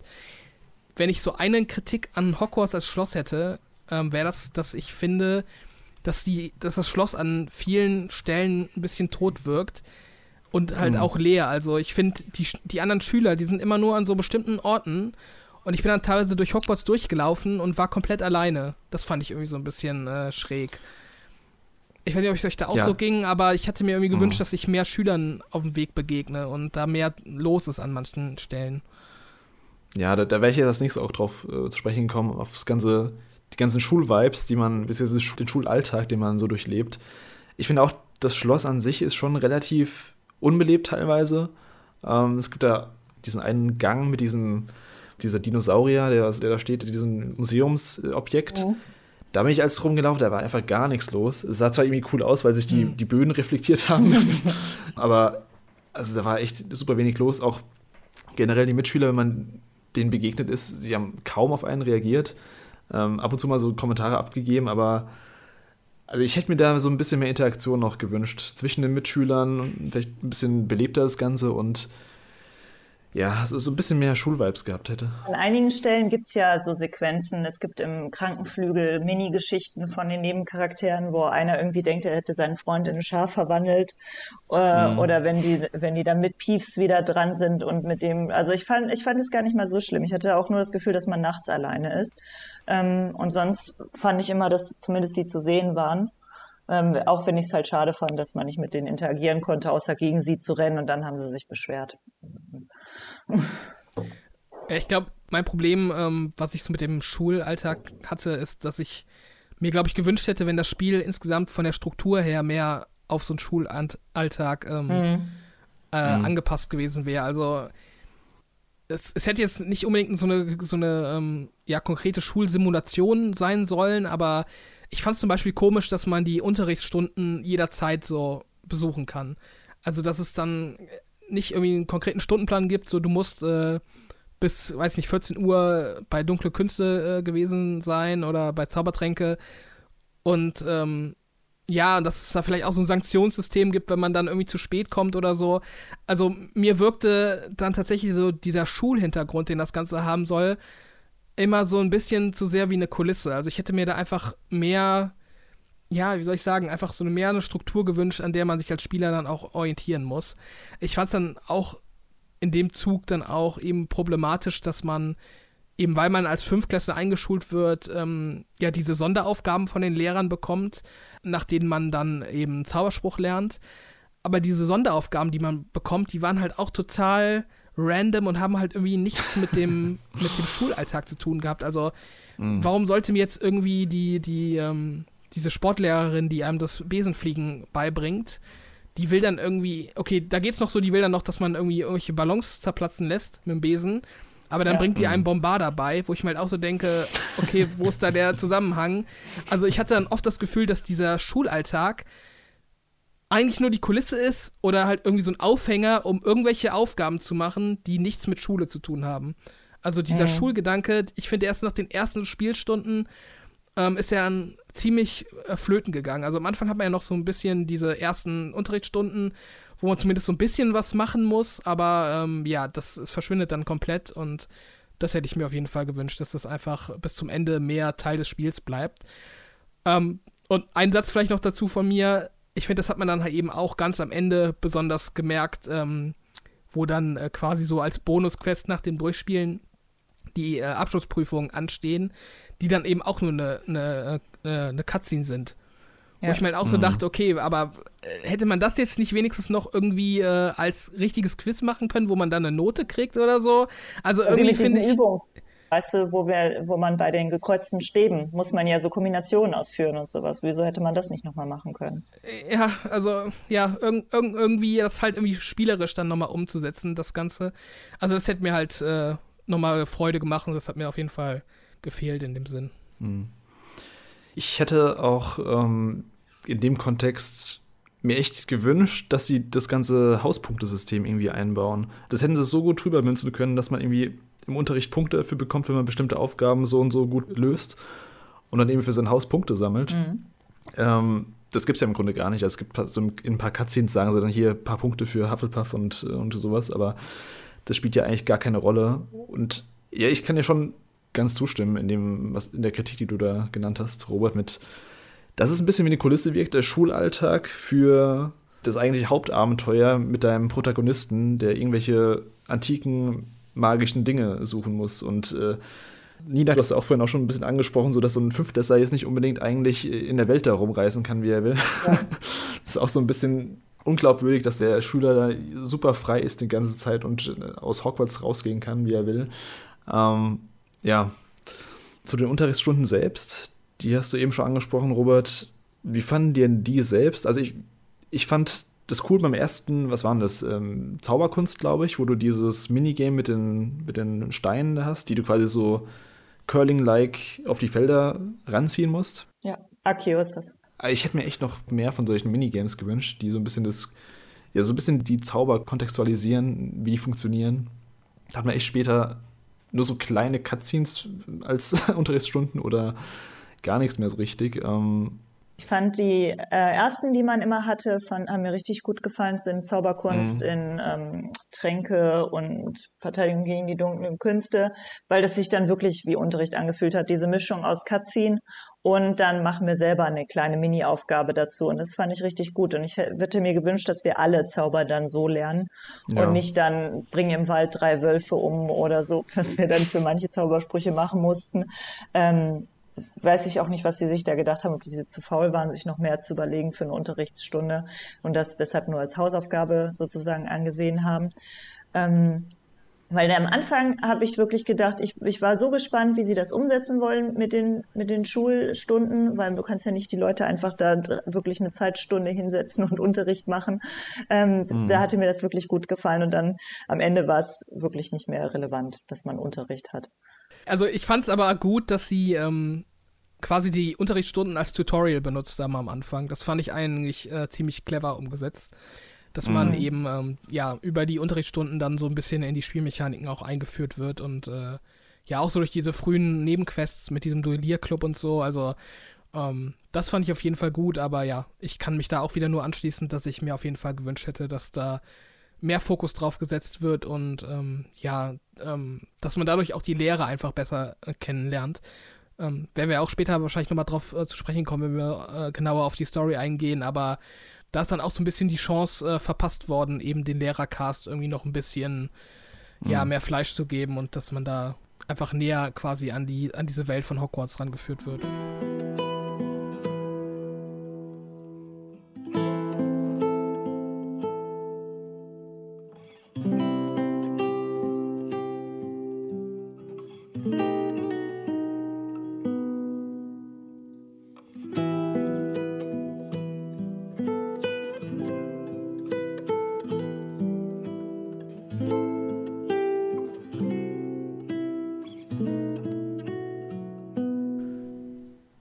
Ganz passend jetzt, du hast eben schon gesagt, mit den, ja, mit den Lehrern, die ein bisschen mehr Fleisch haben könnten. Ich finde generell bei den Mitschülern, es gibt zwar, also du hast ja irgendwie deine drei, vier wichtigen Mitschüler, mit denen du auch deine Abenteuer bestreiten kannst, deine Sidequests. Ähm, das ist diese Nutty aus Gryffindor, dann dieser, ich glaube, Sebastian aus Slytherin und ähm, Poppy. Poppy, genau, aus äh, Hufflepuff. Hufflepuff, ja. genau. Und klar, man kann mit denen Aufgaben machen. Du kannst teilweise auch verschiedene Antwortmöglichkeiten geben. Es gibt ja immer so einen Dialogbau manchmal. Aber im Endeffekt ist es egal, was du antwortest. Die Story schreit so voran, wie sie will. Da hätte ich mir so ein bisschen so ein, ja, so ein Persona-like, vielleicht so ein Persona-like Beziehungssystem gewünscht, dass du die Beziehung so individuell ein bisschen ausbauen kannst mit denen und nicht einfach immer dieser stringenten Story folgst. Ich meine, das höchste Gefühl war vielleicht noch bei Sebastian, dass du entscheiden kannst, ob du irgendwie am Ende ihn auslieferst oder nicht. Das fand ich auch ganz cool. Aber so der Rest davon ist schon relativ starr der Story gefolgt, die sie erzählen wollten. Und es gibt eigentlich so keine richtigen Beziehungen zwischen den Charakteren, die man irgendwie beeinflussen könnte. Mhm. Ich hatte dazu erwartet gehabt, dass, also als, als Idee, dass du die Antwortmöglichkeiten und ob du Quests annimmst oder nicht, dazu führt, ob du halt eine gute Beziehung oder schlechte Beziehung zu mhm. der Person hast. Und ich habe die ganze Zeit erwartet, dass diese Freunde von uns beim Endkampf relevant werden. Dass sie sozusagen, wir haben die ganze Zeit denen geholfen und mit denen einen Scheiß gemacht. Und jetzt am Ende mhm. kommen die dann und helfen uns kämpfen. Und je nachdem, ob man vorher gute Beziehungen zu den einzelnen Mitschülern hatte oder nicht, kommen sie halt oder nicht und dadurch kann man dann hat man mehr Stärke vielleicht beim Endkampf. Sowas hatte ich erwartet, weil es war wirklich ja nur bei Sebastian, äh, Sebastian wusste ich, ob äh, welche Antworten man jetzt gewählt hat. Und ich habe mir dann Let's Plays angeguckt bei YouTube und gesehen, dass Leute was anderes ausgewählt haben und der Dialog kam dann trotzdem aufs Gleiche raus. Und dann dachte ich so, okay, super, warum habe ich mir überhaupt Gedanken darüber gemacht, was ich anklicke, wenn es eh egal war. Mhm. Ja, also ich habe immer das Gefühl gehabt, dass das Spiel sich überhaupt nicht traut, irgendwie edgy zu sein. Also man kann nicht irgendwie böse sein und es gibt auch nicht irgendwie ähm, ja, äh, Beziehungssystem auch äh, im Sinne von Romanzen oder so. Also das Spiel ist irgendwie so total, wie nennt man das, so prüde in dem Sinne, also so prüde im, also es fehlt halt irgendwie so ein bisschen, ja, irgendwie, dass, dass man so ein bisschen, ja, sich so ein bisschen austoben. So ein bisschen emotionslos. Ja, emotionslos, ja. genau. Und das ist halt auch so wegen dem Hauptcharakter. Also ich weiß nicht, ob ihr auf Deutsch oder Englisch gespielt habt, aber der englische Synchronsprecher von dem Hauptcharakter ist so schlecht. Also das ist der schlechteste okay. Synchronsprecher, den ich wirklich seit langem gehört habe. Jede Line, die du dem sagst, die nuschelt er raus und so komplett emotionslos. Also ich fand es wirklich richtig, richtig schlecht synchronisiert. Das hat mich richtig gestört. Und ähm, ja, das fand ich auf jeden Fall auch äh, sehr enttäuschend, dass das äh, von der Rollenspielmechanik in dem Sinne ähm, überhaupt nicht äh, nachhaltige Konsequenzen hat, was man da tut und sagt. Ja, ich habe auf Deutsch gespielt, ich habe die männliche Stimme genommen. Ähm, der war an, der Sprecher an sich war schon kompetent, der war eigentlich schon gut, nur halt, man kann ja auch nur so viel machen mit dem, was man, was man kriegt als Sprecher, so sag ja. ich mal. Der Hauptcharakter an sich, da können wir vielleicht gleich auch mal zu ihm rübergehen ist halt super plus, einfach von vorne bis hinten. Ähm, das Problem ist, dass das Spiel versucht, auf der einen Seite dir so einen vorgefertigten Charakter zu geben, der eine bestimmte Story hat. Auf der anderen Seite will es aber, dass du eben so ein paar Sachen frei entscheiden kannst. Also klar, das Aussehen kannst du entscheiden, den Namen kannst du entscheiden, was dann dazu führt, dass die Leute dich nie mit dem Namen ansprechen. Also sie hätten es ja wenigstens so machen können, dass, dass es einen Nachnamen gibt, einen festen, dann hätten sie wenigstens den Nachnamen so irgendwie reinbringen können. Also teilweise schon seltsam, wenn die Leute mit dir reden, also mit der Hauptfigur, und einfach nie deinen Namen benutzen. Ja. Immer nur Hey du und schön, dass du da bist. Ja.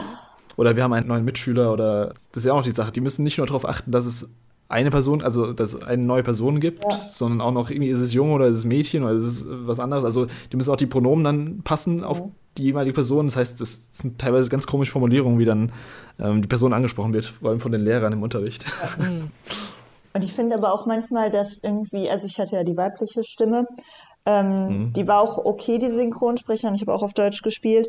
Ähm, aber irgendwie war sie unsympathisch die ganze Zeit. Ich habe bei manchen Sachen, wie sie das dann gesagt hat, die Antworten und so, das dann manchmal gehässig. Und dann hat die, wo die Animation, dann hat die Figur gelächelt, obwohl es in der Situation wirklich gerade nicht angebracht war, wenn irgendwie dein Mann zu einem Inferni geworden ist, dass du dann lächelst, während du das dem Shopkeeper erzählst. Also deswegen, das hat mir nicht so gut gefallen, dass man seinen Charakter da selber erstellen konnte, aber dann, was man davon im Spiel gesehen hat, war dann nicht mehr so prickelnd. Ich fand auch übrigens, dass die männlichen Charaktere im Spiel dann besser aussehen als die weiblichen Charaktere von allen anderen, die ich auch so mm. gesehen habe. Es ist irgendwie im Charakterstellmenü dachte man, ja, sieht super aus und dann im Spiel selber war davon nicht mehr so viel übrig. Wie fandet ihr das denn generell, das, den Character Editor? Weil ich fand den okay, also ausreichend für seine Zwecke. Ich bin jetzt eh niemand, der so ja, irgendwie die Stirntiefe und irgendwie die Nasenbreite bei jedem Editor irgendwie im Detail ja. anpasst oder so. Aber ich fand schon, dass die Charaktere immer ziemlich äh, ähnlich aussehen und halt auch so diesen, äh, diesen TikTok äh, Generation Z-Look haben, so ein bisschen. Ja. Also man konnte irgendwie nicht so einen hässlichen Charakter machen oder irgendwie. Ja, also es war schon ziemlich limitiert, finde ich, äh, wie der Charakter aussieht. Ich, ich finde, da konnte man sich jetzt nicht so, so richtig austoben. Das fand ich ein bisschen schade. Es sah nach mehr aus, als es dann schließlich war. Wenn man das geöffnet hatte, dachte man, oh wow, das ist super viel Auswahl, aber so viel war es dann im Endeffekt gar nicht. Aber es hat mir auch gereicht für den Zweck jetzt. War ja nicht die Sims dann. Ja, ich, ich habe auch, ähm, also ich benutze in solchen Charaktereditoren auch meist eher so die Standard-Templates dann irgendwie von Nase und sowas und passe dann nicht die einzelnen Komponenten nochmal an. Ähm, das war schon okay. Man sah halt aus wie so ein so Sunny Boy Harry Potter in Blond. war, war schon okay, also, aber ja, keine Ahnung, da hätte man bestimmt noch mehr machen können und ich hätte aber auch theoretisch auch gar keinen Charakter-Editor gebraucht, als wenn sie gesagt hätten, es gibt irgendwie eine weibliche Form, es gibt eine männliche Form oder keine Ahnung, irgendwie so.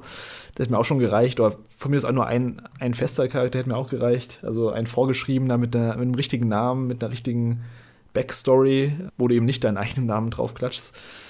Das wäre vielleicht so mir ein bisschen lieber gewesen im Endeffekt, weil man dann storymäßig mehr hätte machen können mit dem. Mhm. Aber ja. war okay, ja. Ja, dadurch, dass sie dann eh diesen RPG-Aspekt so komplett fallen gelassen haben, also was halt eben die ähm, ja, Beziehungspflege angeht oder eben auch die Auswirkungen auf die Spielwelt und auf ja, den Schulalltag, ähm, ja, sehe ich das mhm. auch genauso. Also ich hätte dann auch lieber ein also der Grundgedanke auch, was sie immer so im Marketing benutzt haben, war ja immer dieses so, äh, du bist ein Schüler, der nach Hogwarts kommt ja. und du erlebst da dein äh, Abenteuer in Hogwarts, dein, dein Schuljahr in Hogwarts. Und das war das Spiel halt im Endeffekt nicht. Also das Spiel war jetzt kein, nee. ja, kein RPG, wo man eben seine, sein eigenes individuelles Abenteuer in Hogwarts erlebt, sondern es war halt eine, eine klar abgesteckte Storyline und ähm, die dann eben unter diesem Pseudo-Hook, den das Spiel eigentlich haben wollte, dann eigentlich nur gelitten hat. Also ja, auf jeden Fall mhm. hätte ich da lieber ein, einfach einen Charakter gehabt äh, mit, einer, mit Namen und, und Hintergrundgeschichte, für den man dann eine konkrete Story hätte schreiben sollen.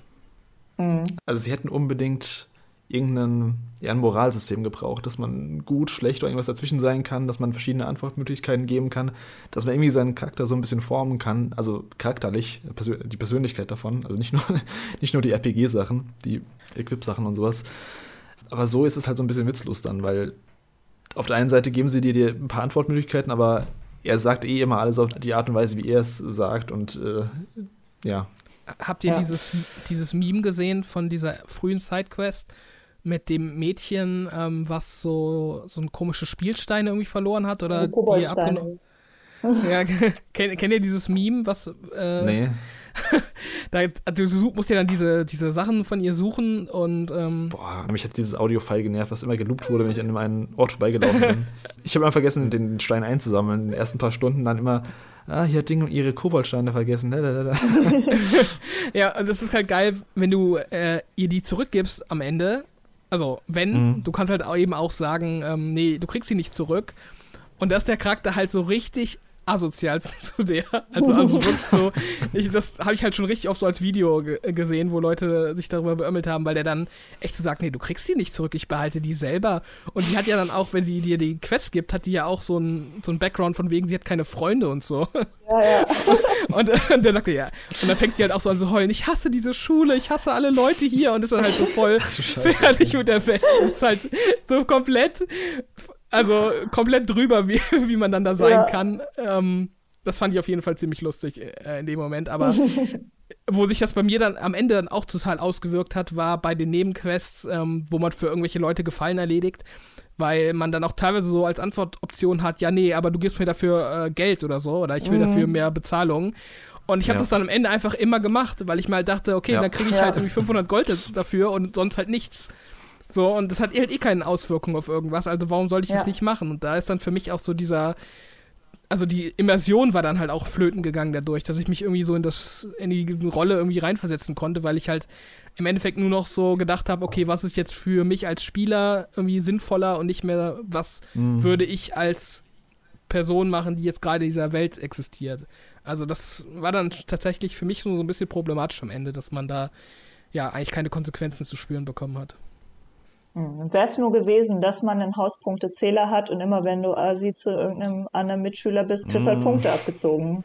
Ist halt dann so. Das hat dann irgendein Lehrer mitbekommen und dann kriegst du Punkteabzug. Das wäre das wär, das wär eine Idee zum Beispiel, ja.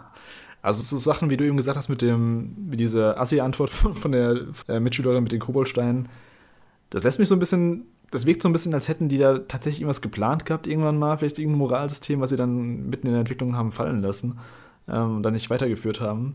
Weil anscheinend gibt es ja so, schon so ein paar Ausprägungen, die man dann doch haben kann, aber ja, es wurde halt nicht konsequent zu Ende geführt. I'm afraid I've decided to keep them. That'll teach you to stink up your classmates. What? You'd keep my prized collection for yourself? Yes. Finders keepers, I'm afraid. I knew it. You're just as bad as everyone else. I hate this school.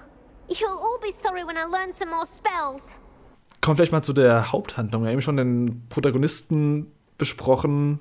Ähm, Robert, du hast einfach auch so ein bisschen abgerissen. Es geht so um die Suche nach dieser antiken Magie und die auch dieser ja, Antagonist haben will. Dieser Renrock hieß er, glaube ich, der, der Kobold-Anführer. Ja, mit seinem Zauberkollegen, diesem Rookwood, die sich da irgendwie so, so eine, eine Uneasy Alliance gegründet haben, damit sie ihre Ziele erfüllen können. Wie fanden dir die so im Gesamtkontext vom Game, die, diese Antagonisten, weil ich selbst fand die relativ blass, die, die sind sehr eintönig geblieben in dem, was sie gezeigt haben. Also ich finde, bis zum Ende hat man Ranrock nicht so richtig verstanden, was jetzt so seine Motivation war, außer, außer Macht. das war schon sehr eindimensional. Mhm. Wo ich Ranrock tatsächlich noch mehr verstanden hatte als Rookwood, weil es ja Mhm. halt diesen großen Konflikt zwischen Kobolden und Zauberern gibt und es gab ja auch mehrere Koboldaufstände und so. Deswegen fand ich schon okay, dass ein Kobold sich dann dagegen aufwehrt. Aber dann habe ich immer irgendwie nicht mitbekommen, warum Rookwood jetzt mit an Bord ist, weil er ja ein Zauberer eigentlich ist und eigentlich Nee, komplett nicht. ja, also wenn ich, ich habe heute noch mal drüber nachgedacht in Vorbereitung auf den Podcast und ich bin nicht mehr drauf gekommen, ob das erklärt wurde oder so, warum die zusammenarbeiten. Äh, Ich habe es überhaupt nicht verstanden und ähm, ich muss auch ehrlich gestehen, dass mir die Hauptstory eigentlich egal war. Ich habe immer Mhm. lieber alles drumherum gemacht und dachte, ja, jetzt wird's mal wieder Zeit, in die Kartenkammer zu gehen. Also das hat mich wirklich nicht so sehr mitgenommen, diese Hauptstory. Ja, so bei Randrock gab es ja auf jeden Fall auch, ähm, äh, ich weiß nicht, ob das eine Sidequest war oder irgendwie so eine alternative Antwortoption, aber da wurde auf jeden Fall auch konkret erklärt, warum er so einen Hass auf die Zauberer hat. Also, Ach, echt? mm, Okay. ja, ich weiß aber nicht mehr genau, wo das passiert ist, aber auf jeden Fall wurde erklärt, dass er irgendwo gearbeitet hat, wo, also ich krieg's jetzt, also es ist tatsächlich auch so schlecht, dass ich es auch nicht mehr äh, 100% zusammenkriege, aber es war so, Mhm. dass er irgendwie mit Zauberern gearbeitet hat und dann ist irgendwie einem Zauberer der Zauberstab hingefallen. Und dann hat Ah, er ja. sich den Zauberstab genommen und weil Kobolde ja irgendwie keine Zauberstäbe haben dürfen in der Welt, Mhm. wurde er dann von den anderen Zauberern irgendwie zusammengeschlagen und fast äh, zu Tode geprügelt. Und Okay. äh, ja, das, das wurde auf jeden Fall irgendwann mal erklärt und seitdem hat er dann halt so einen Mhm. krassen Hass auf äh, Zauberer. Aber ja, mit Rookwood, das habe ich tatsächlich auch bis zum Ende nicht richtig kapiert. Also der, weiß ich nicht, der wusste halt irgendwie durch diese Tagebücher von seinem Urahn, dass es diese antike Magie gibt, glaube ich. Und ähm, ich glaube, der brauchte halt quasi die Hilfe der Kobolde, weil dieses Gefäß, wo diese antike Magie oder diese Emotionen drin ähm, verstaut wurden, ja irgendwie so aus Kobold-Metall oder so sind. Mhm. Äh, und dass die Kobolde das dann irgendwie nur öffnen können oder finden können. Irgendwie, ich glaube, das war so ein bisschen der Grund, warum die zusammengearbeitet haben. Aber die hatten quasi schon unterschiedliche Motive. Ich glaube, der Rookwood war halt einfach so ein Loser, der irgendwie von seiner, seinen, den Leistungen seines Urahnen profitieren wollte. Und ja, Mhm. Mhm. das war, glaube ich, so der Grund. War das bei euch auch so bei Rookwood? Ähm, Das war ja dann irgendwann so, da- man kommt nach Hogsmeade relativ am Ende. Er nimmt dich gefangen und transportiert dich in dieses komische Kampfareal, wo du dann gegen ihn kämpfst. Mhm. Und also ich habe dann im Endeffekt ihn mit Avada Kedavra besiegt und dann war er tot.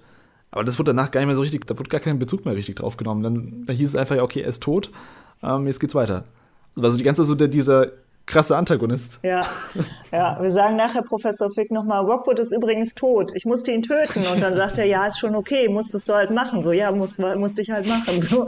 Aber das dachte ich auch, als ich, ich dachte wirklich in dem Moment nicht, dass das jetzt der Endkampf sein wird. Nee, weil das nicht. wirklich nicht so rüberkam, weil das irgendwie in diesem, in diesem Vorhof war von der Ruine und dann noch so viel Mhm. da los war. Und es war einfach nur ein weiterer Kampf, wie als würde ich gerade einen Kobold-Stützpunkt hochnehmen. Das war wirklich nicht so gut gemacht.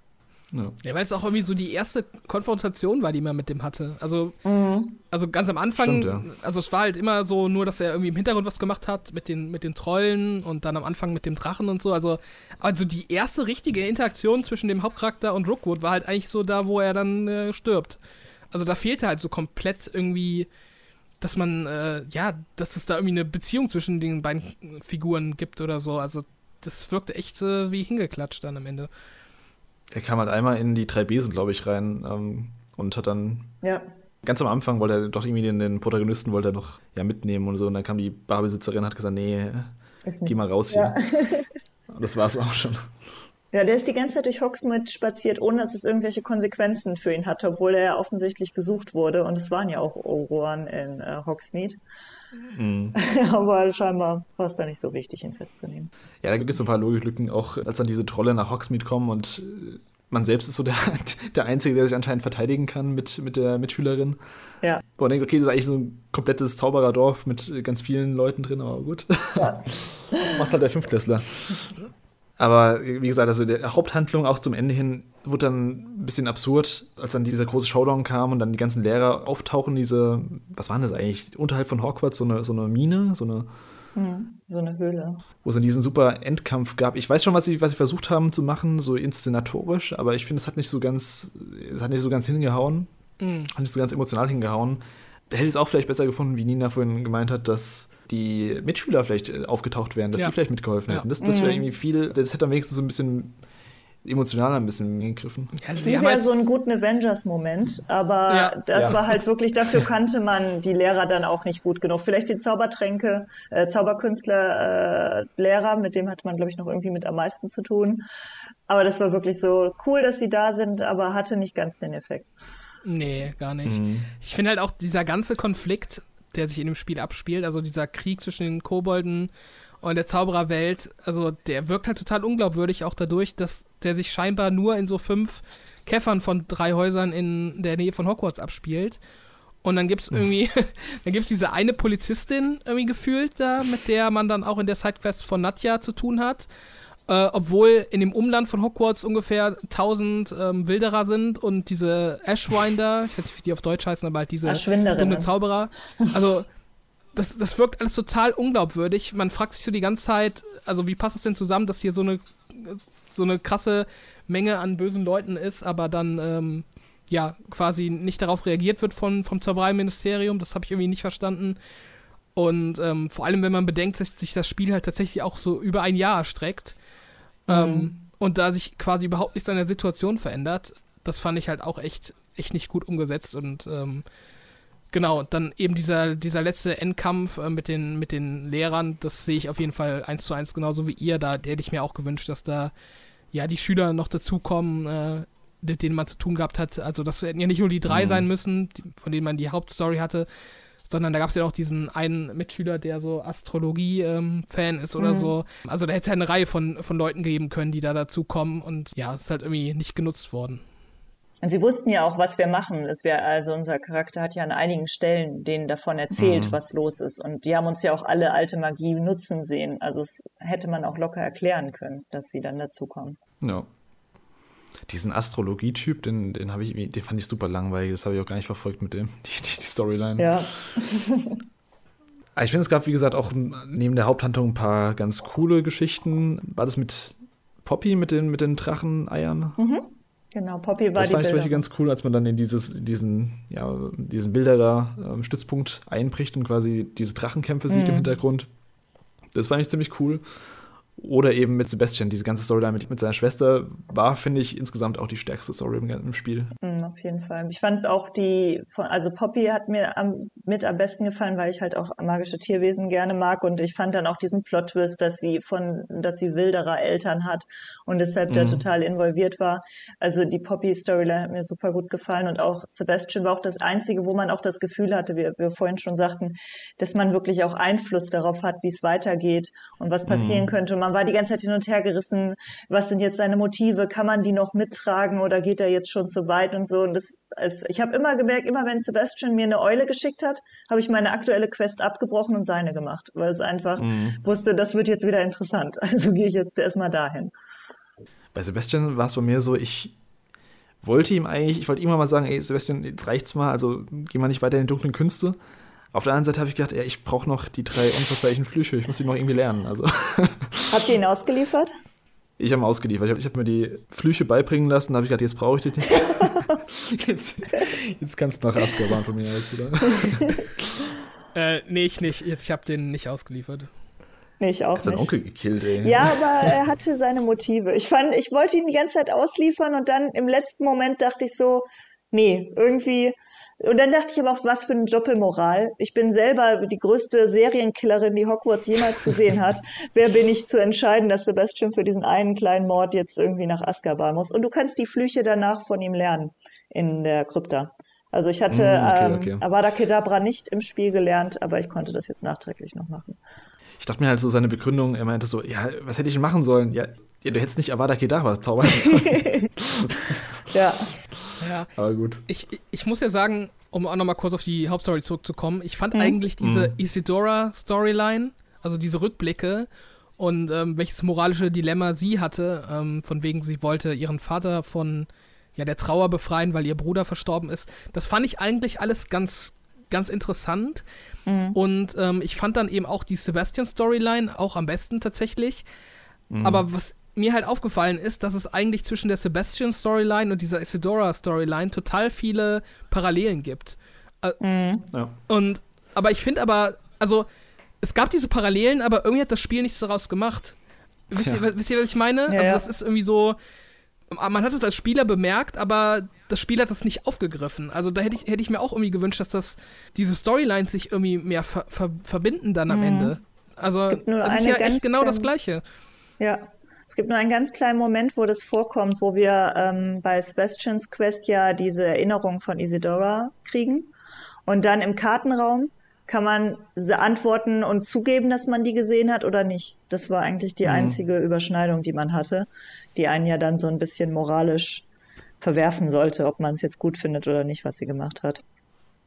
Ich meine, Nati fand ich gut, A, dass wir was erfahren haben über andere Zauberschulen weil ich das ganze Stimmt, Thema ja. auch äh, spannend finde, wie das in anderen Ländern gehandhabt wird. Man kennt natürlich Hogwarts und durch fantastische Tierwesen ähm, kommt die in Amerika, äh, Iva Morini oder so heißt sie, glaube ich, raus. Ähm, mhm. Und ich finde es dann immer spannend, wenn man nochmal über den Tellerrand gucken kann. Und sie war natürlich ein Animagus, was ich auch sehr gern mag als Storyline äh, dass man dann noch mal ja ich fand ich fand Nati auch okay also ich fand wirklich die drei Nebenquests haben mir alle super gut gefallen und die habe ich lieber gemacht als die Hauptquests mit den Kartenräumen und alles. Also ich muss sagen, ich fand die Nutty-Questline von den dreien mit Abstand am schlechtesten. Mhm. Also die, die war auch okay, aber irgendwie hat mir da, weiß die Dringlichkeit auch gefehlt. Und äh, wir hatten eben gesagt, dass äh, Rookwood ein schlechter Antagonist war. Ich finde diesen Typen, den man mit Nadja verfolgt hat, den fand ich dann noch mal schlechter. Also ich weiß nicht mal ja. mehr, wie der hieß, aber das war ja irgendwie Hallo. so dieser, dieser Schl Schläger-Handlanger von Rookwood, also noch mal eine Stufe drunter. Ja. Und äh, ich verstehe nicht, man hätte ja auch mhm. einfach die, äh, den Rookwood mit Nadja irgendwie mehr, mhm. mehr, verfolgen können. Also, ja, ich dachte, das machen sie auch, ja. aber dann. Also, ja. also, man hätte ja über die Nadja-Storyline, ne, hätte man ja Rookwood quasi mehr äh, Fleisch mhm. geben können und äh, ich weiß nicht, warum sie dann da so, so, einen anderen Typen noch eingebaut haben, der komplett egal ist. Ich weiß auch gar nicht mehr, was mit dem am Ende passiert ist man den bekämpft hat, keine Ahnung. Mhm. Also ist halt komplett mhm. irgendwie aus meiner Erinnerung verschwunden. Und ähm, ja, ich fand halt auch ihre, ihre ähm, persönliche Storyline mit ihrem Vater, der irgendwie gestorben ist, weil er sie beschützt hat. Das fand ich jetzt auch von den drei Quests irgendwie am un uninteressantesten. Also ja. da fand ich äh, die Sebastian-Storyline, die Poppy-Storyline äh, doch deutlich besser. Also ja, war okay, aber ja. Eben auch nichts, was ich jetzt irgendwie äh, längerfristig in meinem Kopf irgendwie noch zermürbt habe, äh, um darüber nachzudenken, sondern das war halt so, ja, hingenommen.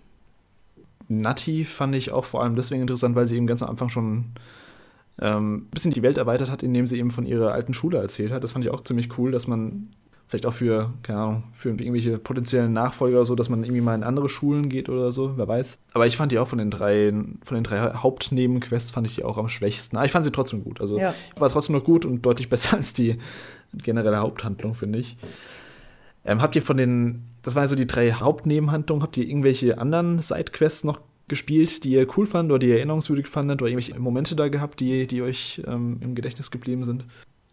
Eine, ich, eine Sidequest, die ich noch in Erinnerung hatte, ist ähm, der, ein Dieb in der Nacht oder so etwas ähnliches, wo ein Mann in einem Dorf seine Schwester darüber bezichtigt, dass sie irgendwie seine Wohnung ausgeraubt hätte.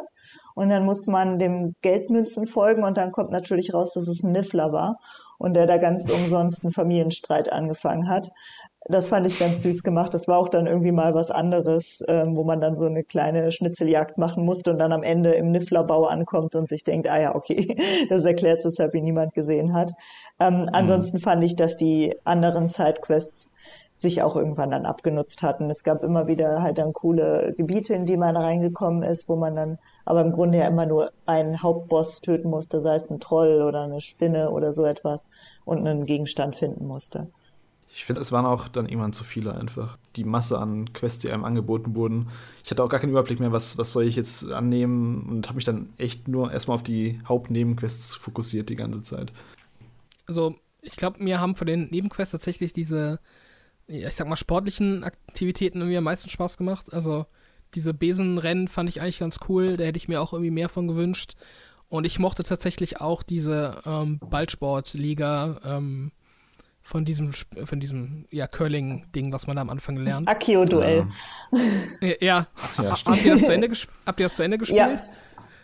Ja, ich fand dann, äh, ja, ja, ich glaube schon. Ja. Ich fand dann halt auch ganz cool, dass der letzte Gegner der Lehrer ist. Das fand ich ganz witzig. Ja. Ähm, mhm. Also, keine Ahnung, das hat mir eigentlich am meisten Spaß gemacht, weil das halt so neue Spielelemente äh, reingebracht hat. Und generell mochte ich tatsächlich auch diese, diese Rätselräume, diese Depulso-Rätsel. Oh nee. Doch, mir hat das eigentlich, eigentlich Spaß gemacht. Also ich, ich mochte dann, wenn man dann ab und zu mal was anderes zu tun bekommen hat, als nur zu kämpfen. Also das waren eigentlich so die, die Quests, die ich dann am, am meisten verfolgt habe. Oder am liebsten. Nee, dieser Depulso-Raum, also die, der erste ging immer und bei dem zweiten habe ich, muss ich zugeben, zweimal ein YouTube-Tutorial mir angeguckt, weil ich da dran irgendwann so kaputt gegangen bin, weil es einfach nicht funktioniert hat und dafür hatte ich dann keine Geduld mehr in dem Moment. Ich habe jetzt keine, äh, keine Nebenquest mehr, es war ein Teil von der Hauptquest, aber ich fand den Moment cool, als man sich in den Schulleiter mit dem Vielsafttrank verwandelt. Mhm das hätten die noch irgendwie ein bisschen mehr ausbauen können. Also ich fand, ich fand die, die paar Minuten da schon ganz cool, wenn man mit dem Schulleiter durch die, durch die Schule läuft und äh, ja, quasi alle Leute sprechen einen an und man hat selbst keinen Plan, wie man sich verhalten soll, wenn man den, mhm. den Schulleiter gar nicht so gut kennt. Das fand ich ganz cool und äh, vielleicht gibt es auch eine irgendeine Nebenquest mit viel Saft trinken noch, keine Ahnung, aber äh, da hätte ich mir ein bisschen mehr gewünscht noch. Ja, und ich hätte, äh, hatte erwartet, dass mit dem Schulleiter noch was ist weil der die ganze ja. Zeit irgendwie so shady dargestellt wurde und wenn man hat ja auch mhm. zwischendurch Briefe in ganz Hogwarts verteilt gefunden, wodurch kam, dass er nicht so besonders beliebt ist. Und ich hätte echt noch erwartet, dass es noch so einen Plot-Twist gibt, dass er auch auf der Seite von den Bösen ist. Ja, voll. Also ganz am Anfang wird es ja schon angeteased, als man in die große Halle reinkommt und der einen so, so leicht verdächtig anschaut, ähm, so ein bisschen Severus Snape-mäßig, wo man denkt, der ist mir nicht so ganz äh, geheuer, der Typ. Ja. Und dann sieht man ihn erstmal für die nächsten zehn Stunden nicht mehr. und am Ende ist er dann ja doch auf deiner Seite und man bekommt so ein bisschen mit, dass er irgendwie Nasenhaarprobleme hat oder irgend sowas, also so Körperpflegeprobleme, aber ja. so richtig Fleisch an dem war nicht dran. Ich finde auch, das war ein ziemlich verschwendender Charakter leider. Mhm. Ja, 100 Prozent. Also ich fand diese Sequenz auch cool mit dem Vielsafttrank und da hätte man auch viel draus machen können, aber ich finde äh, eben dadurch, dass man auch keine ja, wirklichen Bezugspunkte zu dem, zu dem übergreifenden Schulcast hat. Also auch zu diesen Mitschülern, die man da trifft, diesen Weasley, glaube ich auch, mit dem man dann irgendwie einmal gesprochen hat im ganzen Spielverlauf. Dadurch hat das dann sein volles Potenzial nicht wirklich ausspielen können. Also es war dann ganz, ganz nett, aber es war dann auch nicht so, ähm, dass es dann eben auch diese Humorwirkung irgendwie ähm, erzielt hätte, die es äh, hätte erzielen können. Also ja, ja, fand ich so ein bisschen, äh, das war so, so, so eine Stelle, wo ich das Gefühl hatte, dass denen entweder die Zeit ausgegangen ist oder irgendwie das, das Geld, dass sie da quasi noch mehr Quests ähm, vorschieben müssen, ähm, um das eben ja in seiner Wirkung dann auch letztendlich äh, vollumfänglich dann auszuspielen. Zumal ich dank meinem Bug ja überhaupt gar nicht das gebraucht hätte. Ich war ja auch schon so im äh, Schulleiterbüro, bevor diese Quest überhaupt kam. Durch irgendeinen Bug bin ich nämlich auf dem Balkon gelandet und äh, stand dann mitten im Haus, äh, im, im, im Headmaster-Büro und äh, schrieb Robert so, soll ich jetzt hier sein? Und er so, nein. und, äh, okay, das war dann reiner Zufall, dass ich da gelandet bin. nice. Aber ein, ein Magic Moment, auch abseits von den Nebenquests, war für mich auf jeden Fall auch der erste Besenflug.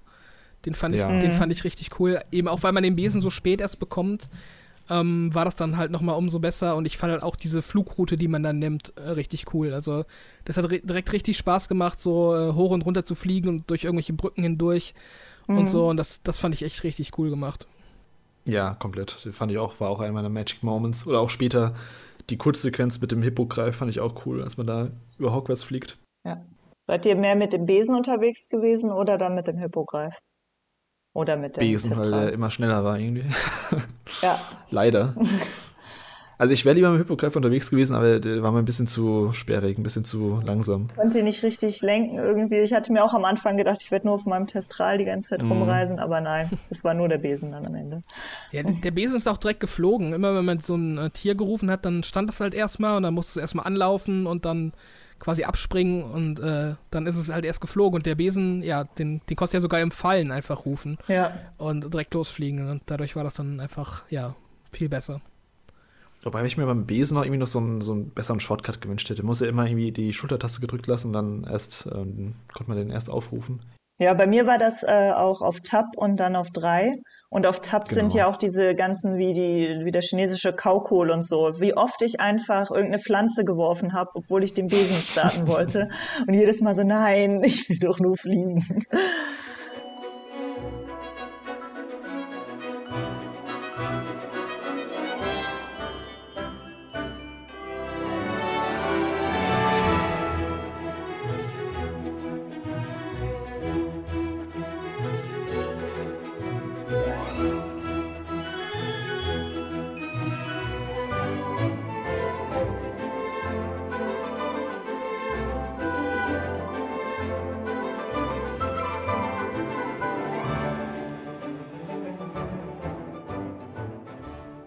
Du hast ja eben schon gesagt mit den ähm, Depulso-Räumen zum Beispiel.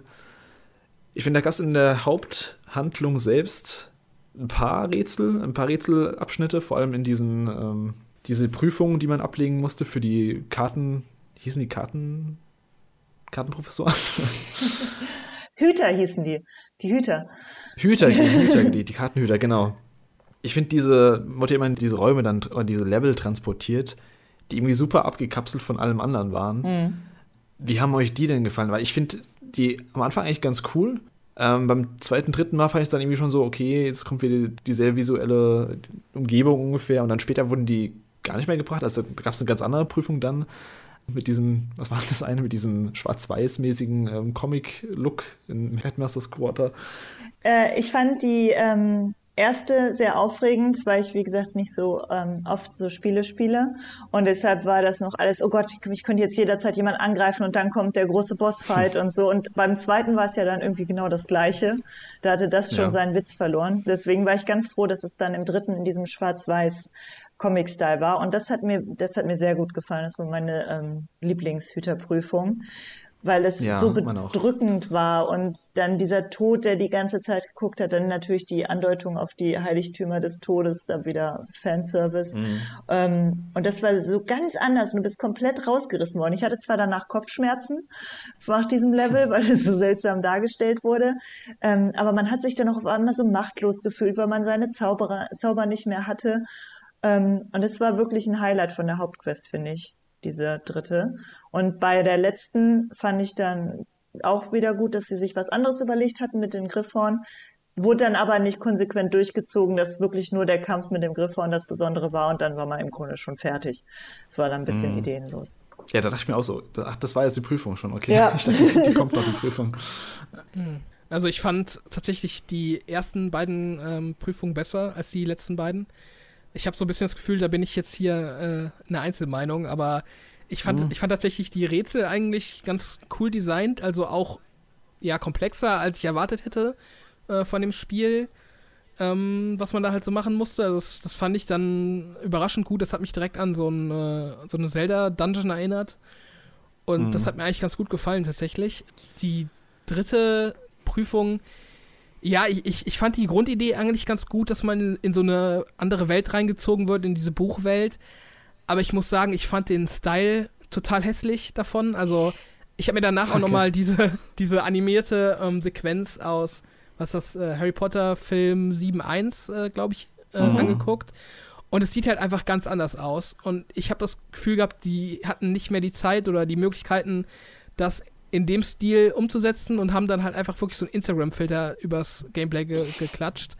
Also ich fand echt, das sah nicht gut aus und das sah halt auch überhaupt nicht so aus, wie es in der ja quasi Vorlage aussieht. Das hat mich daran gestört. Und die vierte Prüfung, ähm, also da hat mich dann auch der Sinn komplett verlassen, ähm, was das so aus Story-Perspektive betrifft, weil was beweist es denn bitteschön, dass man da jetzt so ein, äh, so, so ein Griffon hieß das Viech, äh, dass man das irgendwie zähmen kann? Also, was hat das damit zu tun, dass man jetzt irgendwie würdig ist, das Geheimnis um die antike Magie zu erfahren? Das habe ich überhaupt nicht verstanden. Vor allem, weil der Professor Fick, mit dem man da ja auch unterwegs ist, ähm, quasi im Gespräch davor noch sagt, das hätte er auch schon mal gemacht. Ähm, oh. und, Echt? Ja, also, das weiß keiner mehr. Er sagt, ja, ich habe auch schon mal so einen Griffon gezähmt und so. Und dann denke ich mal halt so, ja gut, okay. also der, der eine random äh, Professor kann das und das ist jetzt irgendwie so die. Also, irgendwie habe ich generell nicht so richtig verstanden, was der Sinn dieser Prüfung ist. Und bei der letzten war es dann so komplett vorbei. Da, also, da, da hatte ich halt auch wieder das Gefühl, was ich eben auch schon mal meinte mit, äh, mit dem Schulalltag, dass so Spielmechaniken einfach genommen wurden und so fadenscheinig ja mit einer Begründung versehen wurden, warum das jetzt in der Quest irgendwie ja eingebaut werden muss. Also in dem Fall dann eben diese, diese Tierzähm-Mechanik. Also irgendwie, äh, ja, also ich weiß nicht ich fand diese Idee eigentlich ganz cool mit den Prüfungen, gerade die ersten beiden, aber dann die letzten beiden, weiß ich nicht. Das war dann für mich irgendwie zu aufgesetzt und hat nicht funktioniert. Ich finde es seltsam, dass die ersten beiden so, so gleich waren, die ersten beiden Prüfungen. Das hat auch so gewählt, als, als hätten die geplant gehabt, dass, dass es immer so durchgezogen wird ähm, durch die vier Prüfungen. Deswegen fand ich die dritte ja dann besonders cool, weil es eben eine Abwechslung war und weil es immer ein bisschen was anderes war. Ich fand die Rätsel an sich auch ganz cool in, den, in diesen ersten beiden Prüfungen. Ich fand aber die Art von Rätsel wurde dann schon ein bisschen zu oft verwendet mit diesem, durch dieses Tor gehen, dann sieht man diese, ja, diese andere Welt quasi, ähm, wo man dann irgendwelche Kisten nicht sieht. Beziehungsweise in der ersten Welt, in der blauen, sieht man die Kisten, in der roten dann nicht mehr. Mhm. Dann muss man Sachen verschieben, um zu Portal zu kommen. Und das hat sich so ein bisschen abgenutzt, finde ich, nach dem fünften Mal. Auch die, es gab ja ganz am Ende von diesen Prüfungen gab es immer diesen Endfight, der dann auch zweimal einfach copy-pasted wurde mit dem gleichen Endboss. Ich glaube, sogar dreimal, ich weiß gar nicht. Hätte nicht unbedingt sein müssen. Jetzt wollten sie halt noch irgendwie einen, Boss am Ende reinhauen. Mhm. Was ich ein bisschen schade fand beim, beim letzten, ähm, bei der letzten Prüfung, man besiegt das Viech und hat dann ein Reittier, aber man benutzt es ja eigentlich gar nicht mehr so richtig. Also klar, du bist, bist halt am Ende von der Story und ich weiß gibt es dann später irgendwelche Mechaniken und irgendwelche Rätsel, die man nur mit dem Viech ähm, Mhm. lösen kann?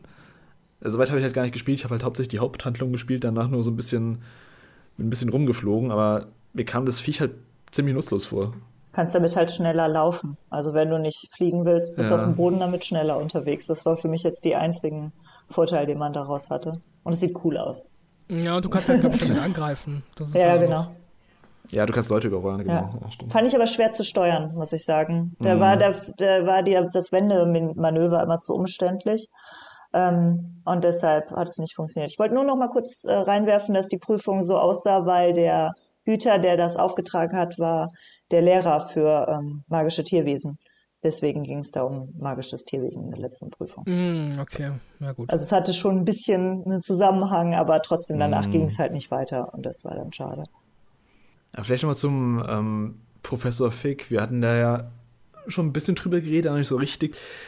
Ich finde, das war einer der interessantesten Charaktere, der aber der Storyverlauf von ihm ist nicht so ganz so gelaufen, wie ich gedacht hätte. Ich dachte, da kommt noch ein bisschen mehr. Man erfährt so ein bisschen am Ende von seiner Frau, deswegen hat er das Ganze gemacht und ich glaube, Robert, du hast mir auch mal irgendwann geschrieben, du hast gemeint, äh, du frisst einen Besen, wenn, wenn der am Ende nicht böse ist. so. dachte mir, da kommt noch ein Twist. Ja, Ähm, ich dachte auch, da kommt noch irgendwas. Ja, der hatte direkt, hatte ich das auch das Gefühl, dass der kann nicht nur gut sein. Der nutzt uns gerade aus, weil der so Mhm. dahinterher ist, dass wir das machen. Ich war mir so sicher, dass der auch böse ist am Ende.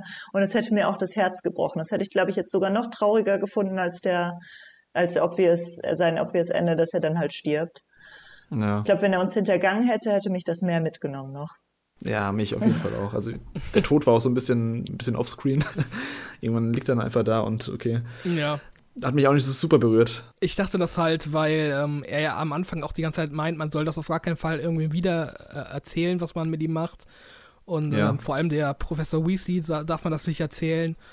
Und ähm, ja, weil man halt weiß, dass die Weasleys ähm, gute Leute sind, als Harry Potter-Fan, ähm, dann wirkt es halt direkt so, als wollte der da, hätte der da noch andere Motive dahinter. Ähm, deshalb hatte ich da direkt die, die Befürchtung, dass der nicht so ganz sauber ist. Ähm, Mhm. Ich fand dann auch so ein bisschen schade, dass er verschwunden ist aus der, aus der Storyline, weil am Anfang ist er ja noch so ein bisschen so, ja, so ein bisschen, äh, was Dumbledore für Harry war, so der Mentor und ähm, Ja. der, war, Ja. der weise Begleiter auch auf seinen, auf seinen Reisen. Ähm, also gerade so am Anfang diese, also wirklich diese Eröffnungssequenz, wo man mit ihm da diese Ruine erforscht, das hat mich halt total an, welcher Teil ist das, ähm, wo mit, wo mit, Sechs. ja, mit Dumbledore, ne, da Ja. äh, äh, den, Komplett, Ho ja. den Horcrux sucht, das war ja quasi echt das gleiche und ähm, ja, dann äh, redet man irgendwie mit ihm im, im Büro und dann hat er halt immer irgendwie so einen dummen Grund, dass er nicht, nicht mehr auftaucht. Also dann, ja, das Zaubereiministerium hat mich gerufen und dann ist er irgendwie weg oder der, der Professor Black will dann irgendwas von ihm, wo ich mir halt immer so denke, yo, also keine Ahnung, du weißt halt, dass ich hier gerade äh, so, so krasse antike Magie und irgendwie das Schicksal von Hogwarts steht auf dem Spiel und dann, weiß ich nicht, interessiert er sich nicht dafür, außer man gibt ihm so alle, alle paar Wochen mal so kurz ein Status-Update, wie man jetzt gerade wieder äh, ermordet hat oder so. Also fand ich dann so ein bisschen äh, schade, dass der äh, ja einfach untergeht in der, in der Haupthandlung. Also da hätte man deutlich, deutlich mehr mitmachen können. Mhm. Ja, ich fand auch ein bisschen schade, dass er in den Prüfungen nicht dabei sein konnte. Dass er einfach, ja, du darfst ja nicht dabei sein, weil es für den Auserwählten. Ja, gut. Eine kurze, auch an Nina als Expertin nochmal eine kurze Zwischenfrage. Die Gemälde, die, die, die Gemälde in Hogwarts, ne?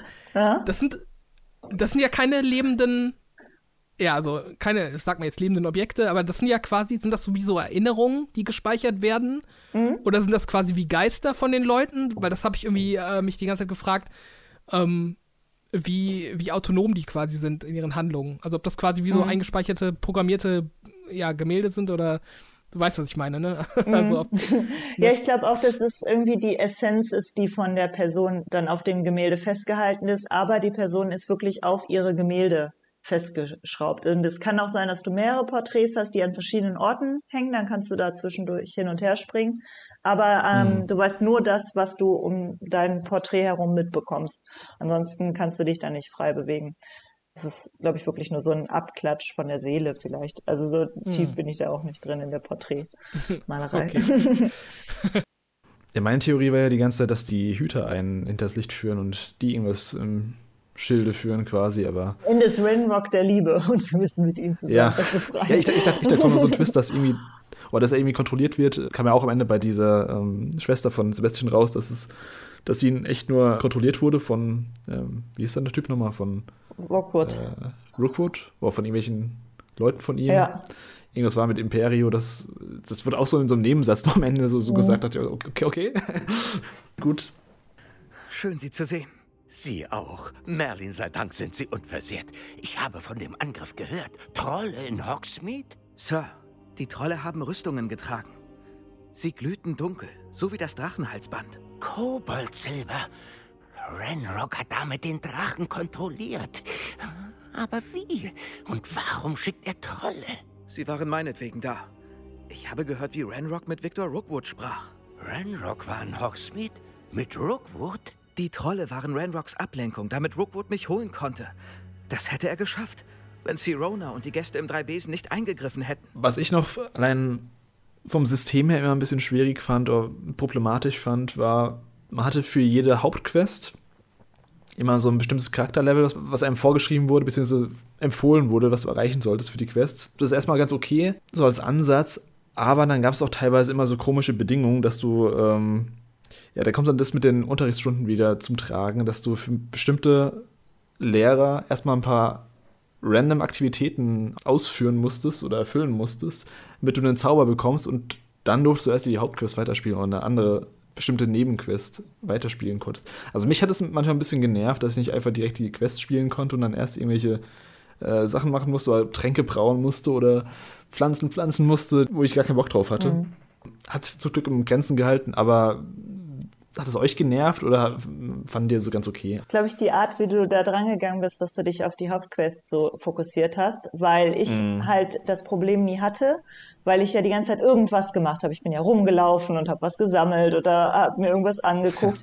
und dadurch war ich halt richtig schnell schon komplett hochgelevelt und overpowered. Ich habe manchmal von diesen Aufgaben, die die Lehrer gestellt haben, als sie mir die gestellt haben, hatte ich das dann im Grunde schon fertig, weil ich das okay. einfach gemacht habe, während ich draußen im Wald unterwegs war. Ähm, und dadurch hatte ich das Problem halt gar nicht, dass ich das Gefühl hatte, ich komme zu langsam voran, weil ich freiwillig so viel geschludert habe. Ähm, mm. Aber das hatte ich am Eingang ja erwähnt. Mir hat das sehr viel geholfen, dass ich diese Option hatte, dass ich nicht konsequent den Quests folgen musste, sondern auch so ein bisschen nebenbei machen konnte, was ich wollte und dann mit jedem, jeder Revelio-Seite, die ich gefunden habe, ähm, Erfahrungspunkte bekommen habe. Und dadurch war ich halt in einem ziemlich hohen Level für die Hauptquest immer schon.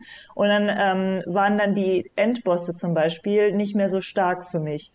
Und das war ziemlich mm. gut denn, für mich in dem Sinne, weil ich dann äh, overpowered reingehen konnte und dann nicht diese Frustration hatte von, ich muss jetzt so mega hart gegen den kämpfen, weil darum ging es mir in dem Spiel nicht. Für mich war das Spiel nicht, ich muss jetzt gegen starke Gegner kämpfen, da habe ich jetzt gegen Ende auch Gefallen dran gefunden. Aber am Anfang, da habe ich mir darum Sorgen gemacht, weil ich schon andere Spiele angefangen habe, zum Beispiel Kingdom Hearts, wo ich ähm, seit einem Jahr nicht weitergespielt habe, weil ich da an einem Endboss hänge und einfach nicht weiterkomme. Und das nimmt mir dann immer den mm. Spielspaß.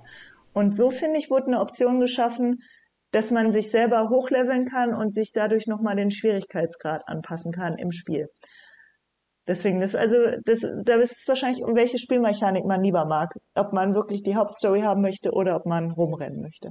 Ja, also ich fand das ähm, äh, ja, auch eigentlich nur aus der, aus der Story-Logik her ein bisschen unglücklich gelöst. Hatte ich ja vorhin auch schon mhm. mal erzählt, dass ich halt, ja, diese, diese Aufgaben, die man für die Lehrer machen muss, dass ich das aufgesetzt fand. Aber mir ging es da tatsächlich wie Nina. Ich hatte auch eigentlich äh, alles sowieso schon gemacht. Also auch im Raum der Wünsche meine Pflanzen angepflanzt und meine Tränke gebraut. Also ähm, da hatte ich dann auch keine Hürde in dem Sinne. Aber ich kann auf jeden Fall verstehen, dass das nervt, wenn man ja, sich quasi nur auf die, auf die Hauptstory konzentrieren will. Da wirkt das tatsächlich ziemlich künstlich aufgesetzt ähm, als, als Bremse für den Spieler. Bei mir war es halt so, ich habe irgendwann mal so einen, ähm, ich glaube, mittelgroßen Pflanzentopf gebraucht, um irgendwas zu pflanzen für die, für die Hauptquests oder für die Nebenquests Bedingungen. Und ich hatte kein Geld dafür. Und ich finde, in dem Spiel bekommt man relativ schwer Geld, wenn man jetzt nicht danach, explizit danach sucht.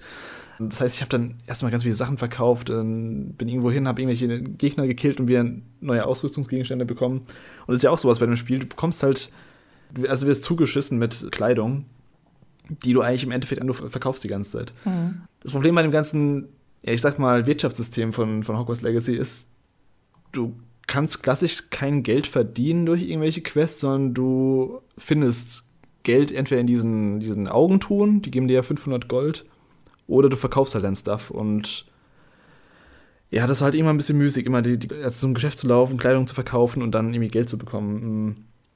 Hat ihr irgendwelche Probleme mit Geld bei Hogwarts? Ich habe, glaube ich, gerade 50.000 oder so auf dem Konto. Uiui. Weil wenn du einfach halt rumläufst, Leute tötest, Sachen sammelst, alle droppen Geld, dann halt, wenn du die Kleidung sammelst, das fand ich super nervig, weil ich am Anfang nicht gecheckt habe, dass man durch die Prüfung Merlins mehr Platz im Inventar bekommt. Und wenn ich dann in der Quest so, unterwegs war, habe ich dann nicht so okay. viel Platz gehabt im Inventar und dann konnte ich nicht alles an Kleidung mitnehmen und dann verkaufen. Aber als ich das Problem gelöst hatte, was, was ich traurig finde, ist, dass die Besen so teuer sind, die man bei den fliegenden Händlern findet. Mm. Kosten 5000 einer. Ja gut, das ist gerade eine neue Info für mich, dass man das Inventar erweitern konnte durch die Merlin-Prüfung. Also ich habe halt die ganze Zeit immer diese 20 Plätze gehabt und okay. musste dauernd Kleidung verkaufen. Ja, gut, das, das hat sich jetzt schon mal aufgeklärt. Hast du das gar nicht erweitert? Holy shit. Ich glaube, zweimal oder dreimal habe ich diese Prüfung gemacht oder so. ja, oh Gott, okay. Oh Gott. Dann ist klar. Ich glaube, ich habe äh, noch eine offen. Ich habe 36 aktuell. Robert, was ist das höchste an Platz? Äh, das weiß ich gar nicht. Ich habe auf jeden okay. Fall alle Merlin-Quests gemacht. Ja. Und, äh, oh je. Aber auch erst zum Ende. Also ich hatte schon, ich weiß gar nicht, ich habe schon, als ich die Hauptstory gespielt habe, habe ich schon immer mal wieder eine Merlin-Quest gemacht. Ähm, mhm. Aber mir ging halt trotzdem der Inventar-Space auf jeden Fall immer zu Neige. Also, wenn ich mir jetzt vorstelle, ich habe da gar nichts erweitert, dann ja. würde ich welcher durchgedreht. Ja. ja du bist ja auch. nur in Hogsmeade die ganze Zeit, nur im Verkaufen. Yep. ich musste teilweise auch einfach, wenn ich neue Sachen gefunden habe, andere Sachen wegwerfen. Ja. Weil ich, ich hatte keinen Platz mehr. Ich dachte, okay, ja, scheiß drauf. Die, die hätte ich jetzt für 100 oder 500 Gold verkaufen können. Ähm, ja, naja, also während der Hauptstory hatte ich jetzt eigentlich auch nie den krassen Geldüberfluss, aber das lag bei mir dann eher daran, dass ich tatsächlich immer viel auch ausgegeben habe. Also ich habe mir bei dem, mhm. ähm, ja, ich weiß gar nicht mehr, wie er hieß, dieser, dieser Shop in Hogsmeade, wo man die Rezepte kaufen kann, mhm. quasi. Zaubertrank-Shop. Ähm, ja, das, genau, der Zaubertrank-Shop, aber auch diesen, diesen anderen, diesen quasi Zauberschreiner. oder ja. wie man es. Ja. Also bei dem kann man ja auch diese Bau Bauanleitung oder was das war ja. ähm, kaufen. Ja, dieser Krämerladen oder keine Ahnung. Ja, ja. und da habe ich halt quasi immer alles gekauft. Ähm, mhm. Und dementsprechend äh, war ich dann während der Haupthandlung eigentlich auch immer relativ schnell äh, pleite. Aber ich fand es dann auch ein bisschen schade, dass man, da kommt dann auch wieder dieser RPG-Aspekt wieder rein oder dieser Schulleben-Aspekt wieder rein, dass man halt nicht irgendwie einen mhm. Nebenjob annehmen konnte oder so. Also ja, ich hätte das cool gefunden, cool ja, wenn man da in, in den mhm. äh, Three Broomsticks, wie heißt das auf Deutsch, die, die Kneipe? Drei Besen. Äh, drei Besenstiele, keine Ahnung. Drei Besen. Drei Besen, Drei Besen äh, ja. äh, wenn man da halt irgendwie so kellnern könnte oder so. Und dann könnte man das ja auch wieder mhm. mit irgendwelchen Quests verknüpfen. Also, ja, also dieser ganze Aspekt, dass man halt quasi so ein Rollenspiel spielt, wo man eben in dieser Hogwarts-Welt ist und da irgendwie zurechtkommen muss, ähm, das hätte man dann eben auch mit so dem Geldsystem verknüpfen können. Und Habt ihr beide ja. Xbox gespielt, oder? Äh, ich Xbox, ja. Ich habe ähm, Playstation gespielt. Hattest du denn nicht die Extra-Quest, wo man einen eigenen Hauselfen hat? Boah, das kann sein, habe ich gar nicht benutzt anscheinend. Weil es gibt, es gibt eine PlayStation Exclusive Quest, die soll auch wohl ganz cool sein, wie bei Doctor Who, die Folge mit den Engeln, wo dich so Schaufensterpuppen verfolgen und du musst die angucken, damit die sich nicht mehr bewegen. Und als Belohnung dafür kriegst du einen eigenen Hauselfen und der macht wohl einen Shop auf in Hogsmeade. Und das hatte ich gerade überlegt, krass, ob man okay. damit dann auch Geld verdienen könnte. Das ist aber wohl nur auf der Playstation. Fand ich sehr traurig. Ich hätte gern meinen eigenen Shop gehabt. Ich hatte nur den einen Hauself von der Weasley gesehen, ja. der, einem auch eben den Raum der Wünsche gestaltet. Ja. Aber ja, okay, war krass. Das, dann kommt es echt auf die Spielweise an, ja. wie, wie gut man bestellt ist mit dem Geld und alles. Wie fandet ihr denn so das ganze Ausrüstungsmanagement? Ich sag mal, Also es gab ja super viel Kleidung, super viel Outfits, die man anziehen konnte. Habt ihr da ständig durchgewechselt oder habt ihr irgendwie einen Stil behalten, den ihr dann auf die äh, Merkliste gesetzt habt? Ich habe ähm, am Anfang lange nicht gecheckt, dass man seine Outfits anpassen kann. Ich glaube, so ging es sehr, sehr mhm. vielen Leuten und ich sah dann in den Cutscenes immer aus wie der größte Idiot mit irgendwelchen Drachenbillen und Z Z Zylindern und so. Weil ich finde, es gibt sehr, sehr viele trashige Outfit-Elemente, die einfach nicht tragbar sind. Ähm, und dann habe ich äh, bei der dandaischen Schlüsselquest ja diesen Umhang gefunden, der leuchtet, wenn man zaubert. Ähm, und das war dann eigentlich mein Go-To-Outfit. Und dann habe ich auch irgendwann aufgehört, mich so viel umzuziehen. Manchmal noch, so um den RPG-Charakter zu leben, habe ich mich ähm, umgezogen mit einer Maske, wenn ich draußen die Leute umgebracht habe. Dann hatte ich das Gefühl, da kennen sie wenigstens nicht, dass ich Hogwarts-Schülerin bin. Ähm, aber ansonsten einfach immer mit dem gleichen Look rumgelaufen. Ja, also ich habe mich tatsächlich äh, eigentlich die ganze Spielzeit über immer wieder umgezogen. Ich fand das tatsächlich auch ziemlich cool, wie viele verschiedene Stile es gibt und wie man sich da auch quasi individuell ähm, ja, ankleiden konnte. Also das hat mir echt gut gefallen. Da ist dann auch wieder dieser Aspekt der Detailverliebtheit wirklich zu Trage gekommen, dass sie da wirklich viel Arbeit reingesteckt haben. Ähm, ja, einfach im Detail. Und das hat mir auf jeden Fall Bock gemacht. Ich fand es dann auch mal ein bisschen umständlich, dass man, wenn man äh, ja was von den Stats sehr besser war, ausgerüstet hat, dass man dann immer wieder ähm, ja aufs Neue quasi den Style ändern musste ja. und dass das halt nicht ähm, einfach äh, grundlegend gespeichert wurde, was man da haben wollte. Aber so insgesamt fand ich das auf jeden Fall ganz cool, obwohl ich da eigentlich so in anderen Spielen bin ich tatsächlich, tatsächlich gar nicht so derjenige, der irgendwie aufs Aussehen aus ist beim Spiel. Also ich weiß, bei Dark Souls ist das ja auch so ein, so ein, so ein Ding, dass da Leute quasi ihre, ihre Rüstung nach Klamottenstil aussuchen. Und ja, da irgendwie diesen Fashion Souls. Fashion Souls, genau. Ja. Und das bin ich halt eigentlich gar nicht sonst in anderen Games, aber hier hat mir das irgendwie Spaß gemacht. Also, keine Ahnung. Ich könnte gar nicht mal sagen, woran es gelegen hat, aber ja, ich habe mich ständig umgezogen. Ja, die Outfits waren halt, die haben halt teilweise auch einfach richtig gut ausgesehen. Also waren auch coole Sachen dabei. Ich habe mich da auch ab und zu mal umgezogen. Ich fand es dann manchmal ein bisschen zu nervig, immer diese, diese Anpassung wieder vorzunehmen, dass eben auf das angepasst wird, was, was ich vorher ausgewählt hatte, ähm, für jedes einzelne Kleidungsstück. So im Nachhinein, wenn ich jetzt drüber nachdenke, die Erweiterung vom Inventar finde ich eigentlich ziemlich Quatsch, dass man mit den Merlin-Prüfungen das Ganze erweitern kann, weil im Endeffekt du sammelst ja eigentlich nur Müll. Also du sammelst ja eigentlich nur Kleidung, die du eh wieder verkaufst. Wieso es da überhaupt eine Inventarbegrenzung gab, finde ich irgendwie nicht nachvollziehbar. Ja, stimmt, es gibt einem ja keinen richtigen Vorteil. Natürlich kann es naja. sein, dass einem dann ein um Umhang entgeht, der einen höher leveln würde. Ja. Aber. Hm. Also in anderen Spielen, in so einem Resident Evil oder so, hast du ja da freust du dich über mehr Platz, weil du dann mehr Munition hast zum Beispiel oder mehr, mhm. ja, mehr Gegenstände. Aber hier, das geht ja alles komplett drauf für die Kleidung, von denen du eh immer nur ein Stück tragen kannst im Endeffekt. Habt ihr bei den Kleidungen, man konnte ja im Raum der Wünsche dann, den man auch noch dann freischaltet später, die Kleidung noch bearbeiten. Man konnte Sachen mhm. draufnähen, die dann neue Attribute den, der Kleidung gibt.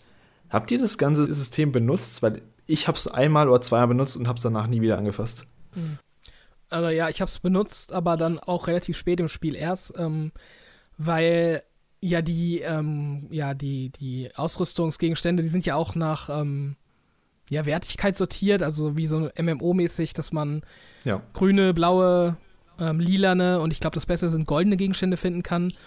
Und es ist ja dann auch nur bei den goldenen Gegenständen möglich, äh, Level 3 Boosts quasi drauf zu machen. Und ich habe mir halt gedacht, ich will halt eh am Ende ähm, nur goldene Gegenstände haben, weil die halt am besten sind. Und ähm, habe dann quasi auch nur bei den goldenen Gegenständen ähm, dann diese Buffs drauf gemacht, aber das dann auch ziemlich, ähm, ja, akribisch auch gemacht. Also ich habe da jetzt nicht irgendwie krass, weiß ich nicht, irgendwie, äh, ja, ich brauche jetzt unbedingt noch ein Kleidungsstück, was irgendwie gegen Inferi besser ist und oder so. Also ich habe dann einfach, ähm, ich glaube, da war ein, ein Boost irgendwie, dass generell die Angriffskraft steigt oder so.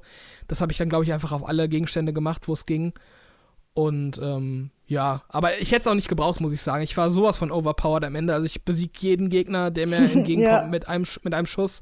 Also das ist halt komplett Overkill am Ende, aber ich habe es dann einfach gemacht. Äh, weil ich es konnte und weil halt eben auch ein Achievement damit gekoppelt war, dass man das ein paar Mal mhm. macht. Also von, von daher. Ich habe am Anfang tatsächlich, weil man dieses, ich habe Angst vor Endbossen nicht so gut aus mir rausbekommen hat lange, habe ich am Anfang tatsächlich, bin ich hingegangen und habe jedes Mal, ähm, da wollte ich mich sowieso auch noch drüber beschweren, anhand der Quest-Titel antizipiert, was wohl der Gegner sein wird. Also ob ein Kobold, ob eine Spinne, ob ein Troll vorkommen wird.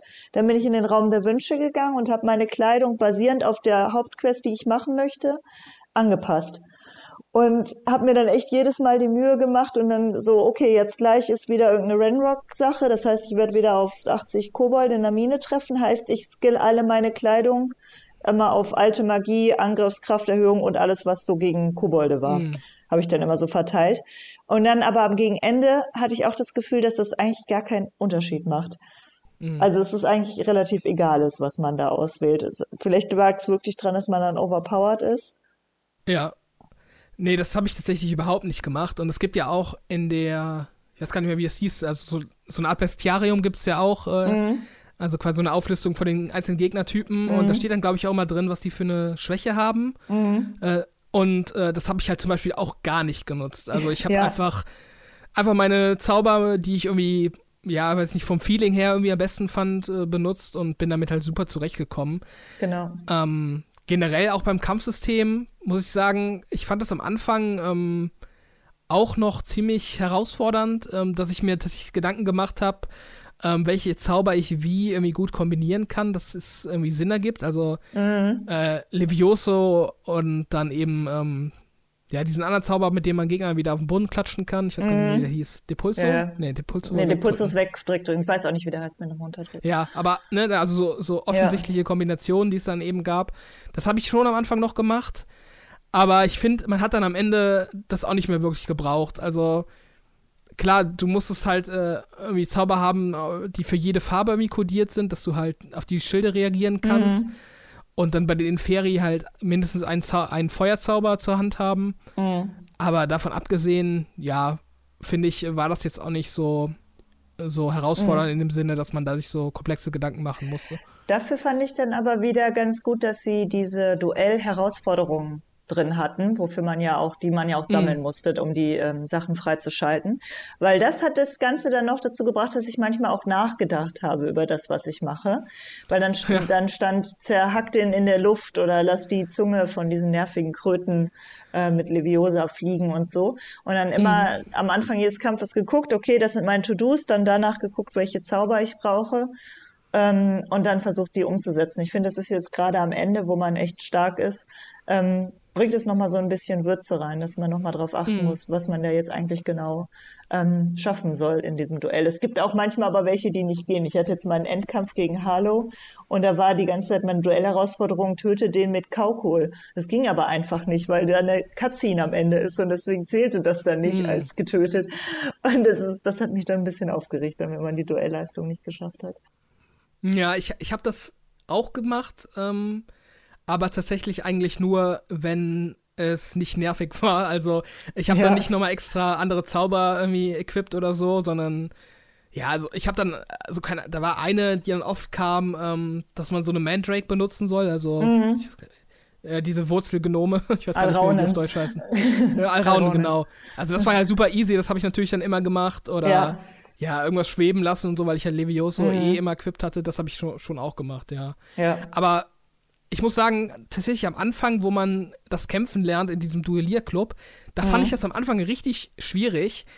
Ähm, und bin da auch, glaube ich, zwei oder dreimal gescheitert bei diesen Kämpfen. Ähm, mhm. ähm, ja, keine Ahnung. Also ich fand das am Anfang echt ein bisschen schwierig, so diese Denkleistung zu bringen, äh, wann ich äh, welchen Knopf auf dem Controller drücken muss, um irgendwie zu zielen und mit den Farben und so und irgendwie den richtigen Gegner anvisieren. Also am Anfang fand ich es echt schwierig, aber dann zum Ende hin war es dann super simpel. Ja, ich wusste zuerst auch nicht, die Gegner haben ja verschiedene Barrieren immer, verschiedene mhm. farbig kodierte Barrieren. Ich dachte zuerst, man muss ein Gegenstück zu der Farbe finden, aber man muss ja eigentlich nur mit der Farbe von dem Zauber auf die Farbe ja. mit, von der Barriere drauf. Das war eigentlich relativ simpel. Die größere Schwierigkeit bei mir war dann eher so das Zauber-Ausrüstungsmanagement, wie ich welche Zauber gelegt habe, weil das war so ein bisschen Struggle im ganzen Spiel für mich, welchen, also welche Zauber ich jetzt auf welches Set lege quasi. Mhm. Ich habe es irgendwann so gemacht, dass ich ähm, auf dem ersten Set nur Angriffszauber habe, diese roten. Ähm, Im zweiten habe ich dann so ein bisschen Mischmasch. Dann irgendwie, wenn ich nach unten drücke, habe ich die ganzen Hilfszauber und links dann irgendwie Raum der Wünsche-Kram. Ich fand es ein bisschen schade, dass man nicht alle Zauber jederzeit durchwechseln konnte, dass man sich so auf ein paar beschränken musste. Obwohl man ja schon dann äh, 16 Stück sind es, glaube ich, ähm, insgesamt Mhm. auf äh, Knopfdruck haben kann. Ich habe auch oft genug die, ähm, die Anordnung dann gewechselt, dass ich dann nicht mehr genau wusste, habe ich jetzt hier Expelliarmus drauf oder wo habe ich jetzt hier Bombarda drauf. Aber das ist vielleicht auch ein persönliches Problem, wenn ich ähm, da ein bisschen unstrukturiert war. Ich fand ähm, bei dem Kampfsystem ganz cool, dass es also am Computer, es ist oben auf 1, 2, 3, 4 gewesen. Und mit 5 konnte Mhm. man entweder in den nächsten Zauberer, äh, Zaubersatz wechseln oder mit dem Mausrad. Und ähm, das fand ich super intuitiv gestaltet. Ähm, vor allem, ich habe auch WoW gespielt, da zaubert man ja auch oben über die ähm, Nummerntasten. Ähm, und dann einfach immer versucht von jeder Farbe in einen Zaubersatz was zu machen und dann so aufgebaut, dass wenn ich in meinem ersten Zaubersatz zum Beispiel Bombarda drin habe, dass der dann im dritten nochmal vorkommt, dass der sozusagen abklingt, während ich meinen zweiten nutze und dann wechsle ich auf den dritten und dann ist Bombarda da wieder drin und wieder aufgeladen. Und dann habe ich Das immer hat- von eins bis vier so durchgescrollt, während ich gekämpft habe. Das ist halt richtig MMO-Style.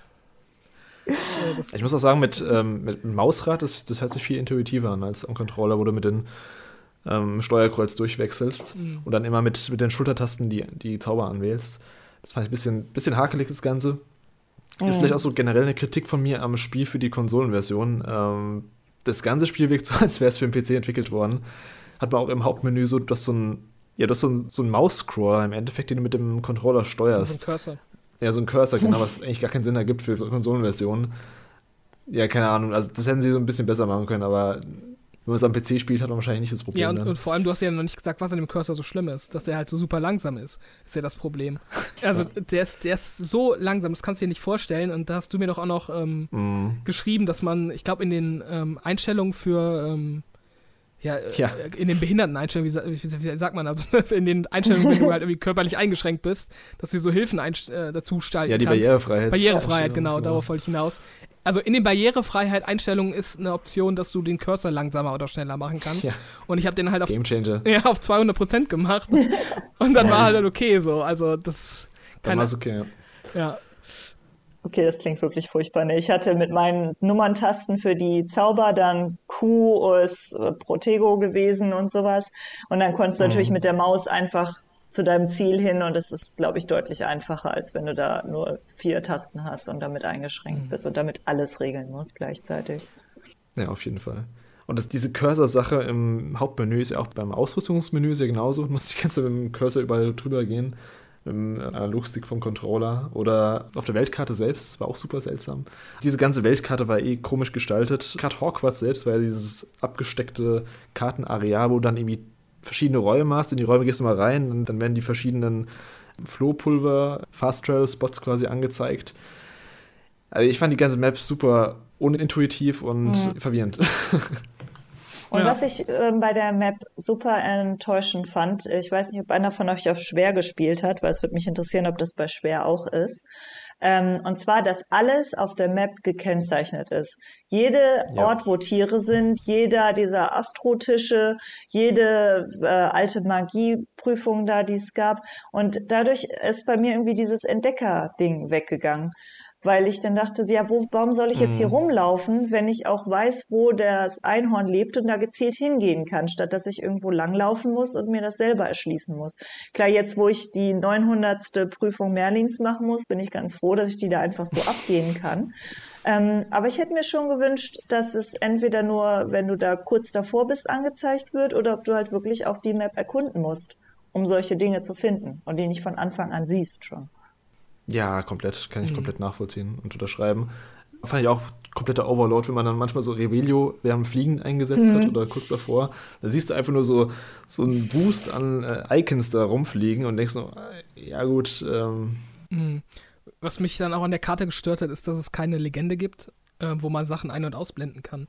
Also ich stimmt, einfach, gell, das gab's auch nicht. Nee, ich hatte ich hatte dann auch am Ende, wo ich dann eben die, ja, die letzten Sachen abgegrast habe, die mir gefehlt haben, ähm, hätte ich mir halt gewünscht, dass ich quasi nur diese, Ba- äh, diese Wilderer-Lager anzeigen lassen kann oder halt nur die Merlin-Trials oder so. Und stattdessen musste ich halt so super akribisch langsam mit diesem scheiß Cursor diese Map absuchen und immer rein und raus zoomen und gucken, dass ich da alle Sachen finde. Also das war echt eine, eine Plage. Also die, die Map ist echt, ist echt schlecht. Und auch, dass das dann in so äh, einzelne Karten unterteilt war, habe ich einfach nicht verstanden. Sie Ja. hätten doch einfach eine Map machen können, wo man rauszoomt und reinzoomt. Also warum muss das, äh, warum muss es eine extra Hogwarts-Karte geben, eine extra Hogsmeade-Karte? Das habe ich nicht verstanden. Dass Hogsmeade eh nochmal so instanziert war, fand ich, fand ich irgendwie super enttäuschend. Also man, man fliegt da so mit dem Besen dran, auf einmal kommt so eine Barriere und du musst einfach absteigen. Mhm. Ja. Da geht es wahrscheinlich im Endeffekt um irgendwelche technischen Probleme, dass, dass die Welt dann nicht gestreamt werden kann, weil vielleicht noch viel zu viel los ist, ähm, dass sie das so instanzieren mussten. Mhm. Das kann gut sein, aber es ist trotzdem irgendwie schade, wenn der Rest vom Spiel eigentlich so offen ist. Wobei man die Ladeprobleme manchmal auch um Hogwarts selbst merkt, zumindest auf der Playstation jetzt, dass man, wenn man manchmal durch eine Tür zu schnell läuft, dass dann sie nicht sofort sich öffnet, sondern Mhm. drei Sekunden warten muss, bis da die Tür aufgeht.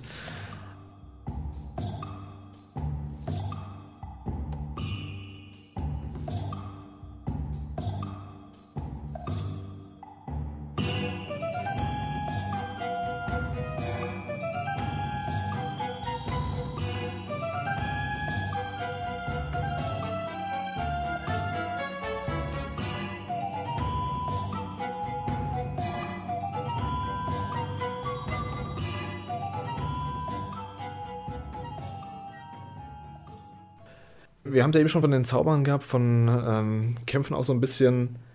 Wie fanden dir so die Gegner, mit denen man es zu tun hatte im Spiel? Das waren ja hauptsächlich andere Zauberer, Kobolde oder ja, ab und zu vielleicht mal so ein Troll. Mhm. Fand die gelungen, so spielerisch, dass die genug Abwechslung geboten haben und vielleicht auch Abwechslung als äh, ja, Gegnertypen?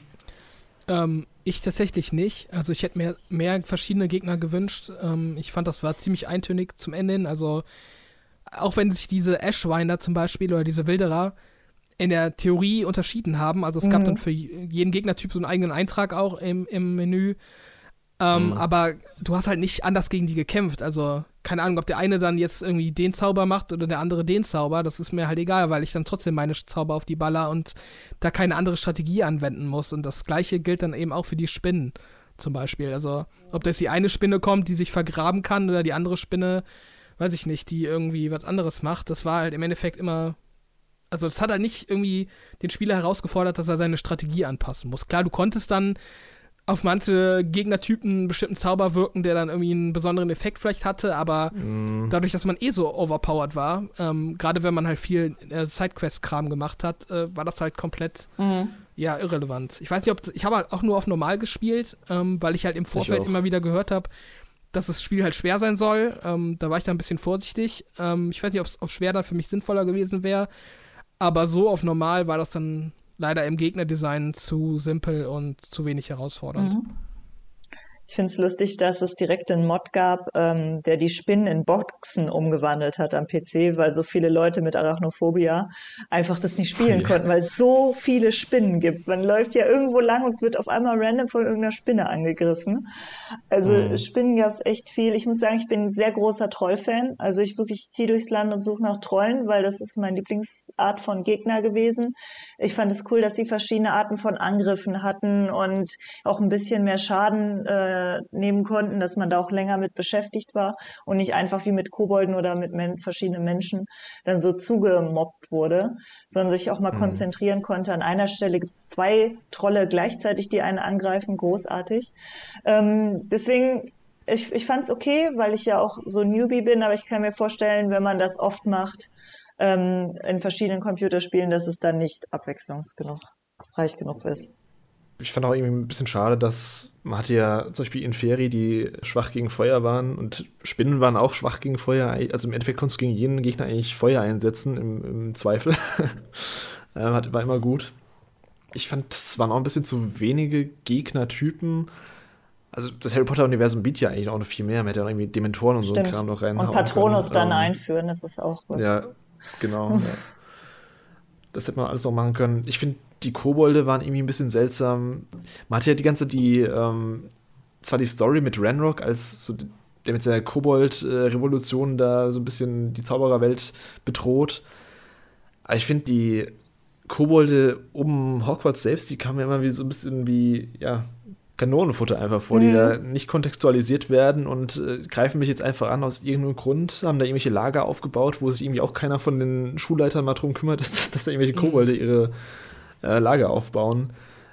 Kobolde sind eigentlich auch ziemlich schlaue Wesen in Harry Potter Und dann werden sie so zu solchen, ja, so, so Kanonenfutter ja. degradiert, die man hier einfach so wegballert. Ich fand auch ja. jedes Mal, wenn ich gesehen habe, die Quest wird jetzt Kobolde beinhalten, dachte ich auch so, okay, das wird einfach. Weil die mhm. nicht so, so schwer zu bekämpfen waren. Ich fand, dass Spinnen zum Beispiel jetzt ab und zu mal auch so sich vergraben haben und dann auf einmal irgendwo anders wieder hochgekommen sind und so. Das war dann noch ein bisschen reizvoller, fand ich, als einfach nur so ein Mob-Kobolde. Mhm. Ja. Äh, mein Problem mit den Gegnertypen war auch, und das haben wir jetzt noch gar nicht so richtig angesprochen, aber das bezieht sich auch auf so eine Befürchtung, die ich eigentlich vor Release von dem Spiel hatte, dass mir da zu wenig Eigenes gemacht wird ähm, und zu viel sich darauf verlassen wird, was eben äh, aus der Vorlage sich so ergibt, weil ich will jetzt nicht nochmal auf die Story groß eingehen, aber da gibt es halt auch so viele Parallelen eben. Auch so äh, Fig und Dumbledore sind so ein bisschen so der, die gleiche Rolle. Ähm, dass die Zauberstabwahl vom Charakter genauso abläuft. Äh, du hast eben mm. diese Geheimbünde. In Harry Potter hast du den Orden des Phönix. Hier hast du diese Hüter, die Denkariums, die, die eben die Handlungen eben vorantreiben. Also ich finde immer, äh, es gab in der Story sowieso immer schon viele Parallelen, wo ich so dachte, okay, das ist, geht mir jetzt ein bisschen zu sehr ins Kopierende, sag ich mal, aber das hat mich jetzt noch nicht so viel gestört, weil ich auch fand, es gab auch genug ähm, neue Ansätze, die sie gebracht haben. Ähm, dementsprechend wollte ich das noch verzeihen. Aber bei den ähm, Gegnertypen, finde ich, hat man das schon eindeutig gemerkt. Also wenn ich jetzt überlege, welche Gegner hat Harry Potter in den Büchern und Filmen bekämpft, dann denke ich halt an Spinnen, dann denke ich an dunkle Zauberer und dann denke ich an Trolle. Und das ist halt genau das im Endeffekt, was du jetzt auch im Spiel hast. Also mhm. ich finde, man hätte sich da irgendwie noch mal was Eigenes ausdenken können, was halt noch dazu kommt. Also ich, ich mir wirkt das irgendwie zu sehr, ähm, ja, einfach fantasielos vielleicht. Also dass man sich mhm. zu sehr einfach auf die Vorlage hat verlassen und da einfach keine eigenen Ansätze gefunden hat an Gegnertypen. Was ich aber ganz cool fand, waren diese Teufelsschlingen, mhm. die ab und zu um die Gegend rumgewachsen sind. Damit hätte man noch ein bisschen mehr anstellen können. Also du musst immer mit Licht quasi abwehren oder ähm, verscheuchen. Was du eben gesagt hast, ist, ist, mir vorhin bei der Story, also das wollte ich eigentlich noch anbringen. Das stimmt, dass das Spiel ziemlich viele bekannte Storybeats abklopft, so ein bisschen Best-of-like. Wie gesagt, wir haben ja klar die Hauswahl, wir haben das mit dem Zauberstab bei, dem, bei Ollivanders, was, was fast identisch abläuft wie, wie im ersten mhm. Film. Wir haben den ersten Hippogreif-Ritt, wir haben irgendwie die Kräuterstunde mit den Alrauen, die dann rumschreien. Also es wirkt schon super Fanservice in der Hinsicht. Ich fand es jetzt nicht störend äh, in der Hinsicht. Ich fand es okay noch, aber es war schon auffällig.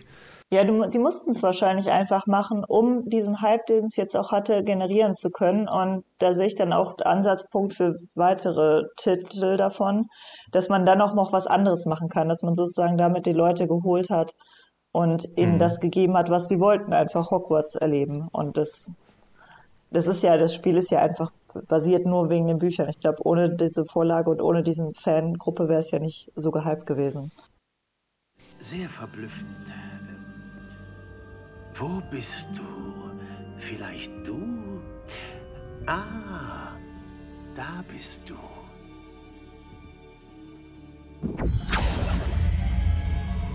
Ja, du könntest der Richtige sein. Hier, nehmen Sie.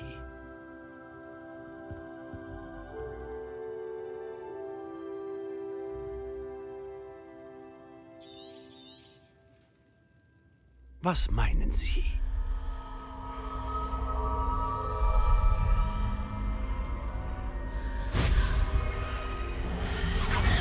Außergewöhnlich.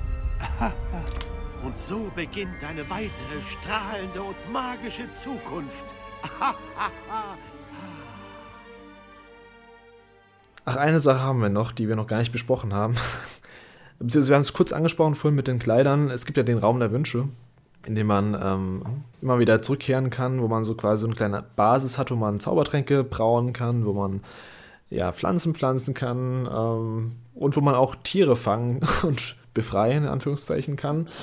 ähm, vielleicht mal zuerst zu diesem Tier-Pokémon-Sammelsystem. Ähm, Wie hat euch das gefallen? Ich fand es nämlich allein storytechnisch ganz seltsam erklärt, dass man in der Natur rumläuft ja. und ja quasi freilebende Lebewesen einfängt und damit rettet. Rettet vor was? Keine Ahnung. Und dann sich quasi so einen kleinen Zoo baut im eigenen ähm, Raum der Wünsche und da seine Tiere freilässt. Also, und dann, ja, dann, dann erntet man quasi noch die Items von ihnen, die, die Federn und die ja. Sachen, die sie ausspucken, wenn man sie füttert. Also, ich fand das alles allein vom Kontext her fand ich super seltsam. Mhm. Ich fand auch, dass, ähm, dass, dass die Tierwesen drin sind, fand ich natürlich super großartig, äh, gerne noch mehr ja. gewesen.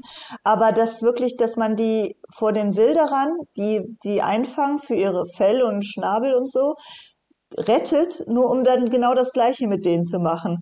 Es war halt, ich habe halt manchmal in so, eine, so ein Wildererlager hochgenommen und aus einem Käfig ein Tierwesen befreit, nur um es dann in meinen Schnappsack zu packen. Und ja. deswegen hätte ich es vielleicht sogar lieber gehabt, dass man die dann zurückbringt im Raum der Wünsche, dass die vielleicht verletzt wären oder so. Und man die eine mm, Zeit ja. lang pflegen muss, dass, sie wieder, dass es denen wieder gut geht und dann wildert man die aus, weil es ist ja nicht Sinn der Sache, dass ich dann dieses ganze Tierwesen, die um Hogwarts rumleben, in meinem Raum der Wünsche habe. Und es draußen niemanden mehr gibt. Ja, man hat quasi so eine kleine Brutstätte an ähm, Item genau. Itemmaschinen dann sich aufgebaut. Ja, und wenn man die gepflegt hätte, wäre es ja trotzdem das ja. Gleiche gewesen. Also wenn du die gepflegt hättest und wieder freigelassen hättest, hättest du auch Motivation gehabt, mehrere zu fangen und die dann immer wieder drin zu haben und wieder rauszulassen. Das wäre trotzdem gegangen mit den Items.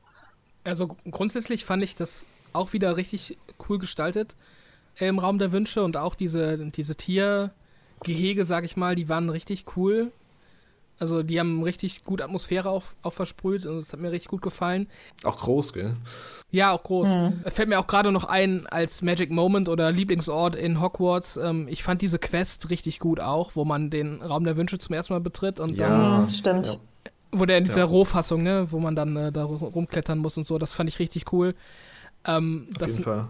Äh, das nur noch mal am Rande, aber ähm, ja, genau. Also ich fand auch diese Tierfangsache, fand ich nett also als Beigabe, dass man halt irgendwie noch was anderes zu tun hat.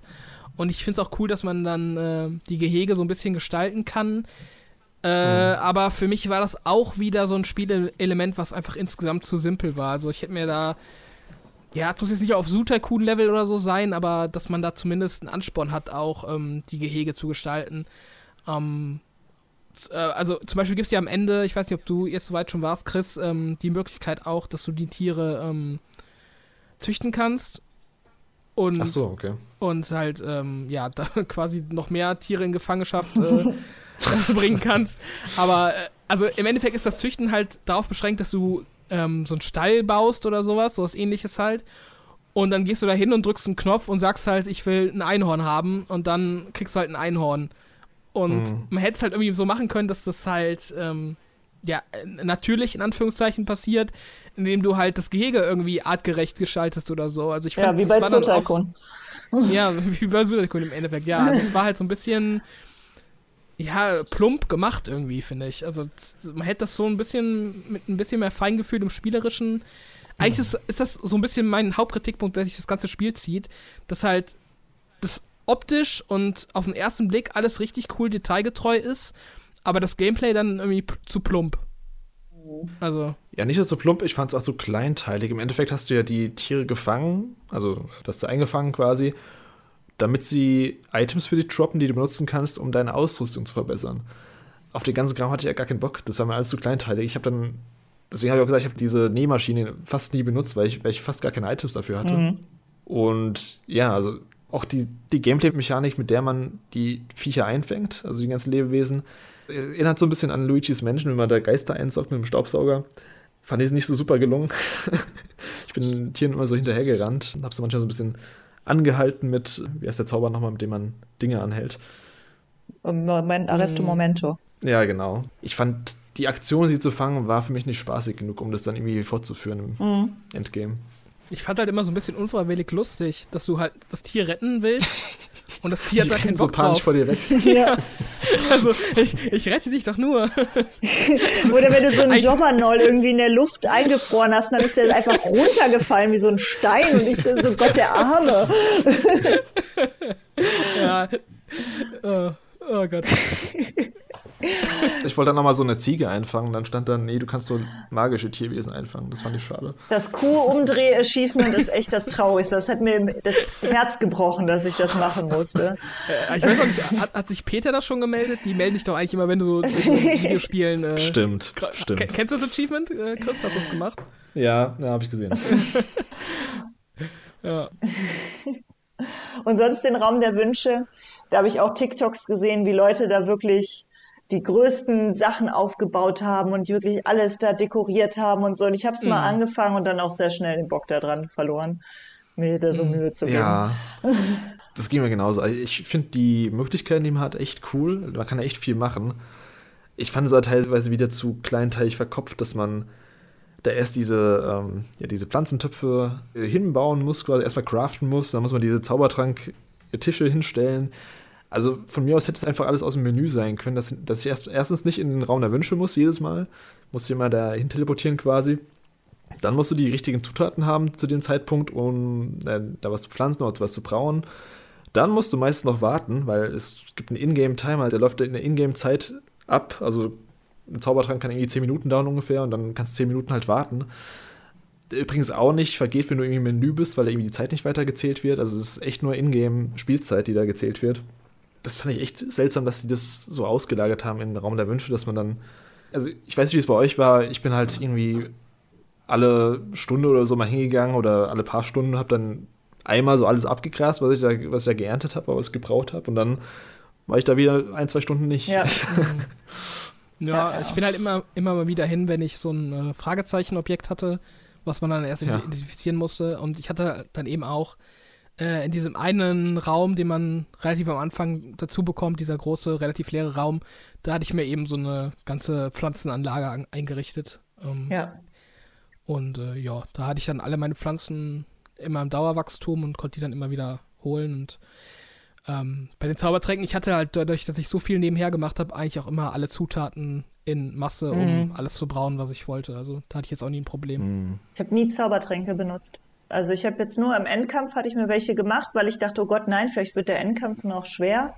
Und deswegen habe ich da mhm. das erste Mal so Fokustrank und so genutzt. Ansonsten habe ich das gesamte Spiel nur mit chinesischen Kaukohl gemacht und sonst nichts von diesen Sachen genutzt. Aber chinesischer Kaukohl ist so overpowered.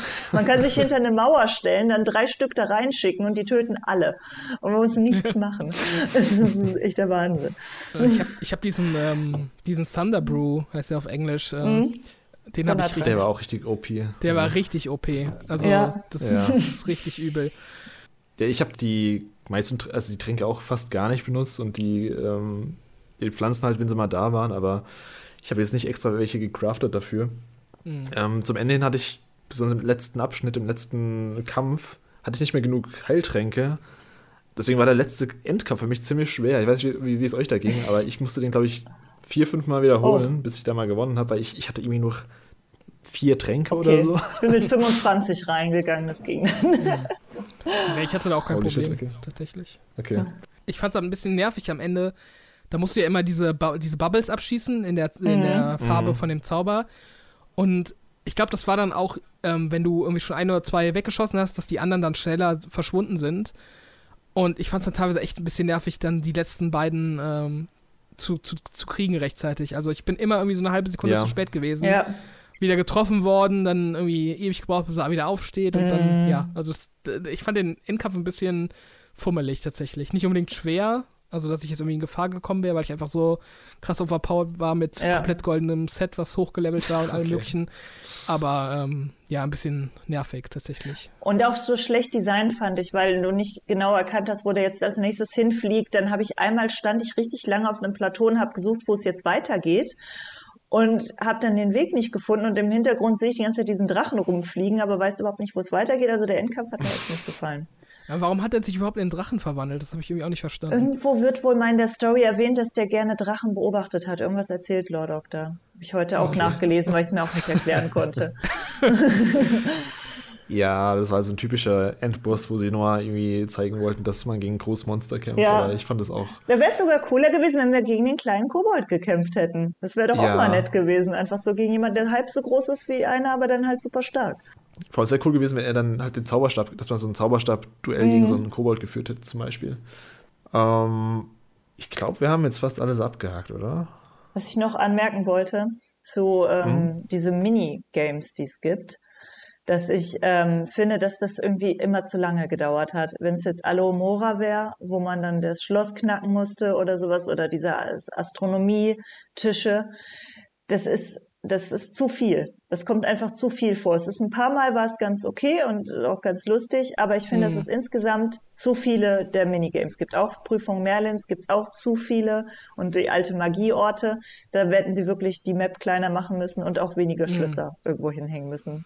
Es ja, vor, vor, allem bei, bei der Merlin-Prüfung dann jedes Mal noch diese Cutscene am Ende. Ja. Und, äh, ja. Die dann 20 Sekunden dauert. Ey, da habe ich auch nachher gedacht, man kann nicht weiterlaufen, wenn man fertig ist, sondern muss sich angucken, wie jedes Mal im Grunde das Gleiche passiert. Und es ist ja auch, es gibt ja auch nur vier verschiedene Arten Prüfungen Merlins. Mhm. Das heißt, es ist noch nicht mal so abwechslungsreich, dass du dir jedes Mal was Neues überlegen müsstest. Es war halt die ersten Male cool, wo man sich das herausfinden musste, worum es geht, aber danach war es einfach zu viel. Aber ich muss es jetzt durchziehen, weil ich will die 100 Prozent haben. ja, das mit Alohomora, das fand ich auch nervig. Also das fand ich ziemlich schnell nervig so bei dem ersten Schloss, okay, ähm, so ein kleines Minigame kann man mal machen, aber dann für jedes einzelne Schloss ja. dieses Dreh-Minigame. Dass du zum Beispiel hättest ja sagen können, du hast für jede Stufe eins, dass du siehst, du lernst das und danach ist das ja. ein ganz normaler Zauberspruch, wo du einfach sagst, Hallo Mora und die Tür geht auf, fertig. Ja, man hätte es so machen können wie bei den Zaubern, die man lernt. Das fand ich auch ein bisschen witzlos eigentlich, dass man diese Linie nachzeichnen muss von den Zaubern an die Knöpfchen drücken muss. Äh, habe ich nicht ganz verstanden, was der Sinn dahinter ist, dass man den Zauber so lernt, aber naja, okay. Ja, bei den, bei den Schlössern ist ja auch das Problem, dass diese Aufgabe, die man da erledigt, total trivial ist, weil du die eh nicht, äh, also du kannst ja nicht scheitern. Ja. Nee. Also, das ist ja, es gibt ja keinen Schwierigkeitsgrad, das ist ja wirklich einfach nur äh, sinn, sinnlose Beschäftigung sozusagen. Ja. Also, ich habe zwischendurch ja, einfach auch versucht, das mit Augen zuzumachen, um irgendwie noch ein Schwierigkeitslevel reinzumachen und das nur auf Gehörbasis zu lösen, damit es mich nicht zu Tode langweilt, mit den Knöpfen drücken. Oh, Zeitsystem, ne? Mit Tag und Nacht. Dass man einfach, wenn man eine Quest anfängt, auf dem Boden schläft irgendwo. ja, ja. Ja, das war auch ein bisschen ungelenk gelöst. Ich finde es ich auch ein bisschen schade, dass sie ähm, ähm, so manche Spielelemente auch nicht irgendwie äh, weiter genutzt haben oder nicht weiterentwickelt haben. Also du hast, Chris, vorhin schon mal ähm, auch äh, mit diesen Wurzeln angesprochen, mit dem Licht, dass man da was äh, vertreiben ja. muss und so. Ich finde, es gab so ein paar Sachen, die so in, in, so eine Richtung gehen, wo ich mir dachte, ey, hätten die einfach viel mehr mitmachen können. Und zwar, ich weiß nicht, ob ihr euch daran erinnert, das war, glaube ich, auch eine Hauptquest, vielleicht sogar eine von diesen Prüfungen, ähm, mhm. Wo der Boden, der war dann so in ganz viele Würfel unterteilt und der hat sich immer so aufgebaut mhm. und in, in, so Wellen bewegt dadurch auch. Mhm. mhm. Und, es, und, und es gab irgendwann mal eine Höhle, war das, glaube ich, oder irgendeine Sidequest, wo man in so eine Höhle muss. Da war dann auch der Boden aus mhm. diesen Würfeln. Stimmt, ja. Und man musste dann auf so eine Anhöhe, um an eine, an eine Kiste ranzukommen. Und woanders im Raum lag quasi so ein Objekt und wenn man das bewegt hat mit äh, Vingalium Leviosa, dann hat sich quasi da, wo, wo die, dieses Objekt war, hat sich der Boden gehoben. Und dann musste man sich quasi selber eine Brücke bauen aus dem Boden, um eben an so eine Anhöhe zu kommen. Ist jetzt schwer zu erklären, mhm. wenn man es mhm. nicht äh, gesehen hat.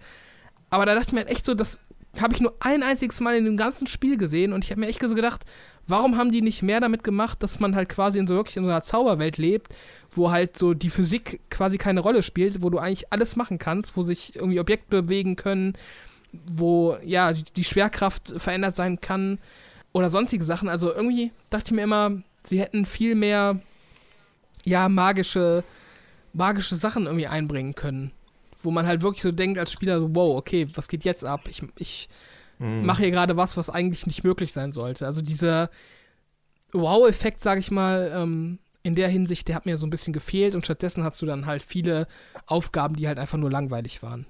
Ja. Deswegen fand ich immer ganz cool, wenn man ähm, Reparo einsetzen konnte, weil es immer diesen schönen magischen Zusammensetzeffekt ja. gab. Da dachte ich immer, ja, das sieht so nice aus einfach.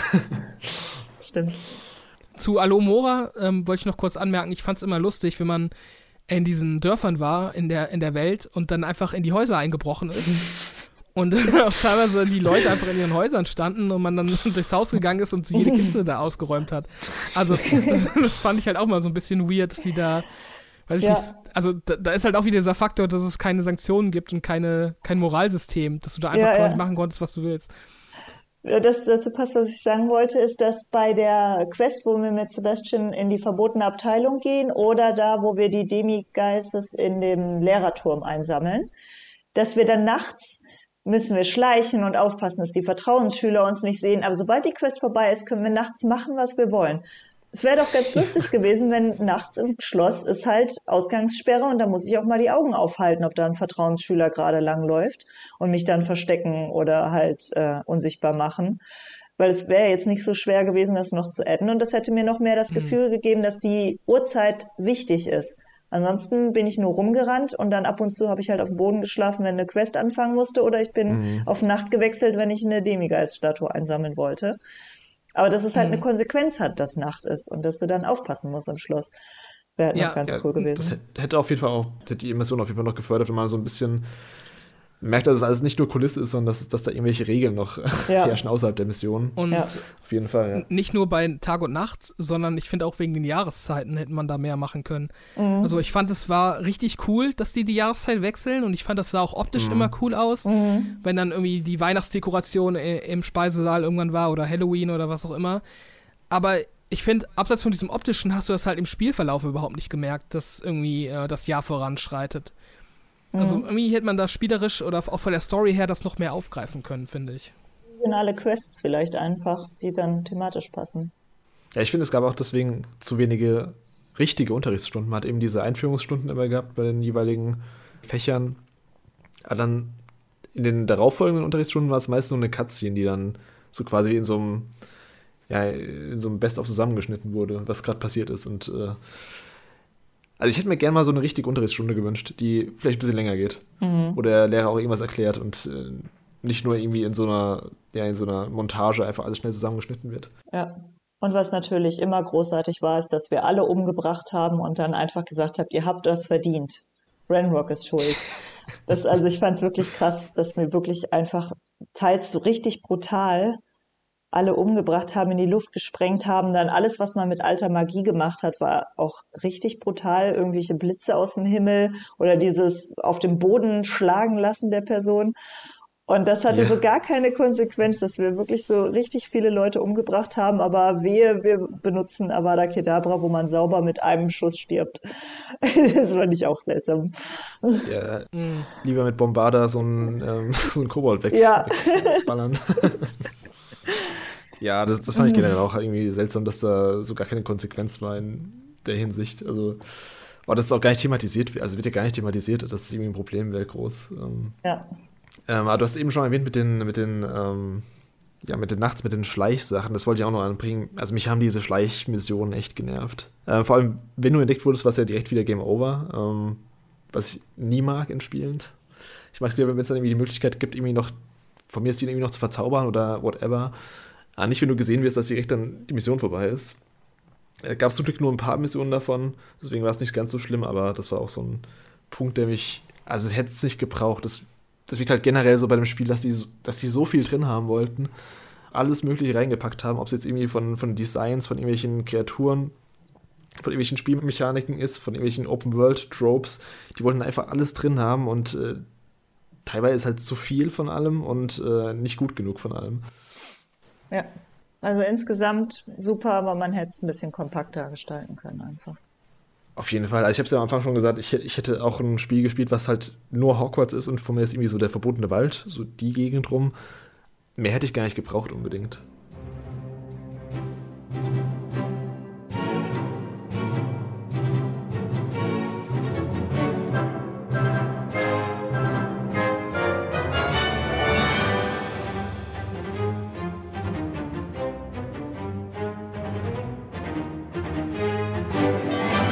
Können wir mal in die Zukunft so ein bisschen schauen. Also das Spiel war ja super erfolgreich. Hat sich, hat sich jetzt innerhalb von den ersten zwei Wochen über 20 Millionen Mal verkauft. Dass sie da irgendwas noch machen für, ob es jetzt ein DLC ist oder eine Nachfolge, ist ja eigentlich ziemlich klar. Und wir haben jetzt auch viel besprochen und viel Kritik auch geübt. obwohl es eigentlich auch ein gutes Spiel ist, gibt auch noch viel zu verbessern. Deswegen wäre jetzt so die Abschlussfrage: Was wären dir so die konkreten Wünsche, die ihr auf jeden Fall in einem Nachfolger oder in einem DLC oder whatever verbessert sehen, sehen wollt oder die noch hinzugefügt werden sollten? Also, ich würde mir auf jeden Fall als allerersten Punkt eine fokussiertere Story wünschen. Also die Hauptstory hatte schon ihre, ihre Momente das, und ich hatte auch das Gefühl, dass da eigentlich eine gute Idee dahinter steckt. Aber ja, es ist einfach verwässert worden durch äh, zu viele verschiedene Storylines, die nicht wirklich ineinander greifen. Und ich fand es dann auch ein bisschen schade, dass, wie gesagt, die eigentlich beste Storyline um Sebastian rum dann quasi, äh, ja, in der Nebenquest gepackt wurde. Also irgendwie sollte man da ein bisschen mehr aussortieren und, und schauen, dass man wirklich eine stringente, äh, gute Handlung erzählt, wo auch alle Charaktere genug Raum haben. Mhm. Ähm, ich bräuchte jetzt, glaube ich, nicht nochmal eine Story mit demselben Charakter, den man gespielt hat. Also ich fände es eigentlich ganz angenehm, wenn man einen neuen Charakter spielt, weil ich auch finde, dass sie mit dieser antike Magie-Backstory äh, nicht wirklich was gemacht haben und das auch nicht wirklich erklärt haben. Und ähm, ja, dementsprechend äh, hätte ich kein Problem damit, äh, darauf zu verzichten in einem Folgespiel. Und ganz grundsätzlich fände ich es cool, wenn Hogwarts weiter im, im Spiel drin wäre, in einem, in einem Nachfolger. Ähm, Gerade weil man da einfach viel machen kann. Also du kannst ja ja, in Hogwarts einfach sämtliche Geheimnisse reinschreiben, ähm, die du willst. Also das ist ja quasi eine offene Spielwiese, um es zu erweitern. Aber ich würde mir halt wünschen, dass ähm, ja andere Locations dazukommen. Also ich, ich hätte es auch cool gefunden, wenn im Spiel tatsächlich auch mal irgendwie äh, eine Mission gewesen wäre, die einen nach London bringt oder mhm. nach King's Cross oder in die Winkelgasse oder so. Also einfach mehr Locations außerhalb von diesem Hogwarts ähm, Kontext da in Schottland. Das hätte ich halt cool gefunden. Und das würde ich mir auf jeden Fall auch für ein Sequel wünschen, dass, ähm, ja, dass es einfach andere Locations bietet und vielleicht auch so ein bisschen mehr ins Städtische übergeht und äh, ja, diese etwas leeren und drögen Highlands da von Schottland äh, so ein bisschen zurücklässt. Mm, deswegen habe ich auch gesagt, man hätte eigentlich diese Open World gar nicht gebraucht. Man hätte ja so größere Areale machen können, die voneinander abgekapselt sind, von mir aus Hogwarts und ein bisschen die Umlande. Dann hast du von mir aus äh, die Winkelgasse als Extrabereich. Oder von mir aus ein ganz anderes Mal, irgendwie nach, nach Rumänien oder whatever zu den Drachen. Das, da könnte man ja so viel machen. Ja, Nina, hast du irgendwelche äh, Vorschläge oder ja. Wünsche, die du in einem Nachfolger sehen wollen würdest? Ja, auch darüber nachgedacht, dass es schwer ist, jetzt an dieser Schülerstory anzuknüpfen, weil man kann ja jetzt alle Zauber. Und dann würde das ja alles schon wegfallen, mhm. weil was ist die Erklärung? Das haben wir alles vergessen über die Ferien oder warum müssten wir das neu lernen? Und ich habe auch drüber nachgedacht, ob es vielleicht auch interessant wäre, auf eine Erwachsenenperspektive zu gehen, dass man zum Beispiel Lehrer ist oder im Zaubereiministerium arbeitet. Ähm, mhm. Und da sozusagen diese Locations noch mit reinmacht, dann finde ich, Azkaban sollte dann für alle auch spielbar sein und ein Ort sein.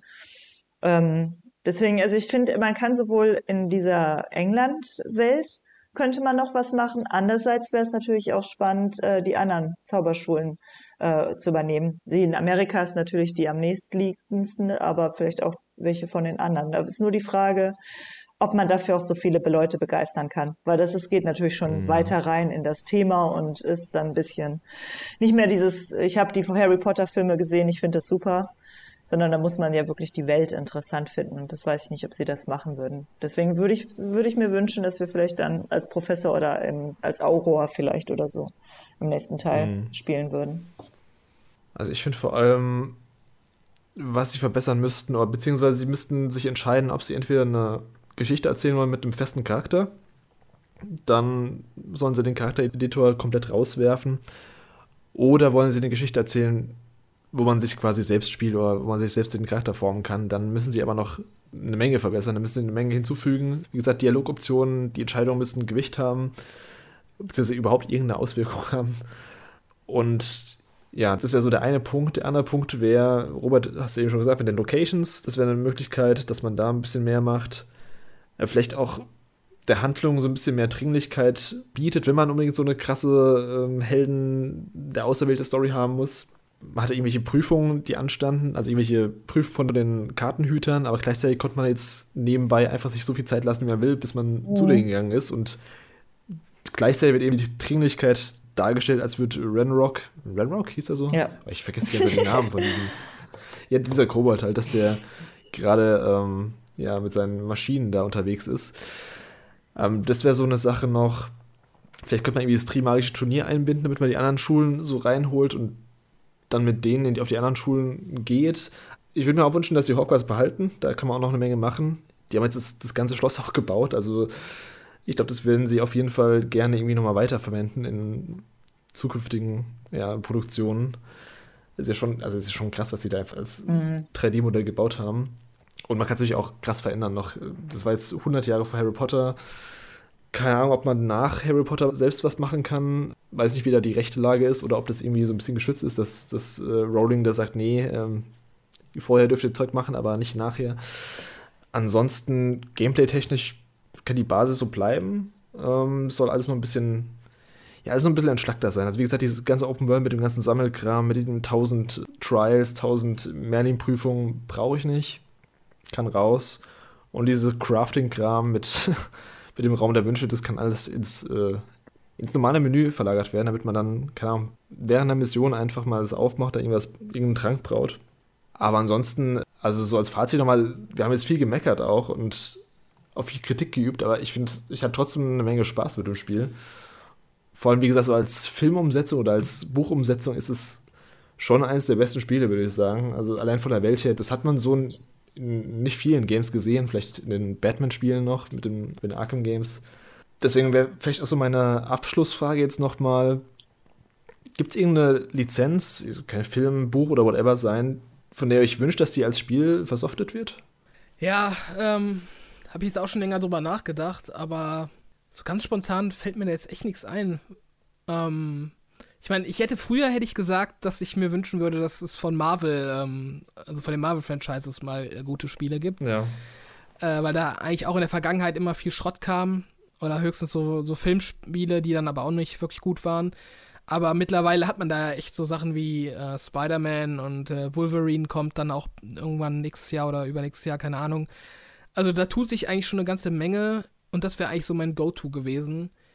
Darüber hinaus muss ich halt tatsächlich sagen, dass ich so von, ja, so von Fantasy-Literatur so ein bisschen weggekommen bin über die Jahre. Also ich lese jetzt nicht mehr so, also ich lese mhm. schon noch relativ viel, aber halt eigentlich nicht mehr ähm, so Fantasy oder Romane allgemein nicht mehr. Deswegen ähm, kenne ich mich da jetzt ehrlich gesagt gar nicht so aus, was da so die naheliegendsten äh, Franchises sind, die noch nicht irgendwie umgesetzt wurden. Da fallen Nina bestimmt äh, bessere Kandidaten ein das Zeitalter dieser großen Jugend-Fantasy-Reihen ist ja auch ein bisschen vorbei. Die sind jetzt viel, äh, natürlich gibt's die noch, aber es ist sehr viel in der Romance-Ecke und sowas. Also ein Epos, der sich so gut äh, anbieten würde wie Harry Potter, finde ich, gibt's jetzt modern nicht mehr. Ich habe auch drüber nachgedacht, dass ich die alten Herr der Ringe-Spiele nicht so mitbekommen habe. Ähm, und mir es aber ganz cool vorstellen könnte, wenn ich auf einem hohen Qualitätslevel, das es heutzutage gibt, durch Mittelerde reisen könnte frei. Mhm. Das könnte ich mir halt noch super vorstellen. Und da gibt's ja auch viele verschiedene Gegnerarten und da kann ich mir auch einige Quests vorstellen. Also so ein Herr der Ringe Upgrade sozusagen in der Neuzeit fände ich ganz cool. Und ansonsten ähm, habe ich noch, ist mir nur noch Hunger Games eingefallen. Dass man selber so ein Spiel überleben muss, ein Hunger Game halt, und dann gucken mhm. muss, dass man mit seinem District da durchkommt und äh, gewinnt. Mhm. Aber sonst ja, das, das so als hochwertige Produktion, irgendwie so Survival-mäßig, das stimmt ja. eigentlich, da könnte man wirklich was draus machen. Mir ist gerade jetzt noch, während du gesprochen hast, ist mir noch Game of Thrones eingefallen. Stimmt. Ähm, da gab es zwar schon ab und zu mal so ein paar Spiele, also es gab auch von Telltale mhm. so ein äh, Game of Thrones Spiel, was ich ziemlich cool fand, aber ja, ich glaube, es gab auch noch, irgendwie, gab es nicht auch mal irgendwie so ein, auch so ein Rollenspiel, glaube ich, so, ja, so richtig ja. schlechtes, aber was ich glaube, es war gar nicht so schlecht, es war halt so super mittelmäßig. Ja, ähm, aber auf jeden Fall. So ein 60er-Game. Ja, es gab aber nie so ein richtig geiles Game of Thrones-Spiel eigentlich, was so mhm. irgendwie alles bietet. Und, äh, Stimmt, da kannst du dich ja auch einem Haus anschließen am Anfang und sozusagen dann für die kämpfen. Wird dir der, der magische Helm aufgesetzt. Der ja, der magische Helm. äh, nee, ja. aber Game of Thrones, ja, da könnte man, glaube ich, was draus machen. Stimmt. Boah, ja, könnte man theoretisch, aber ist halt immer die Frage, so bei, bei so einem, wenn du so ein Franchise in ein Spiel umsetzt, was macht Game of Thrones aus? Das ist halt die Story vor allem.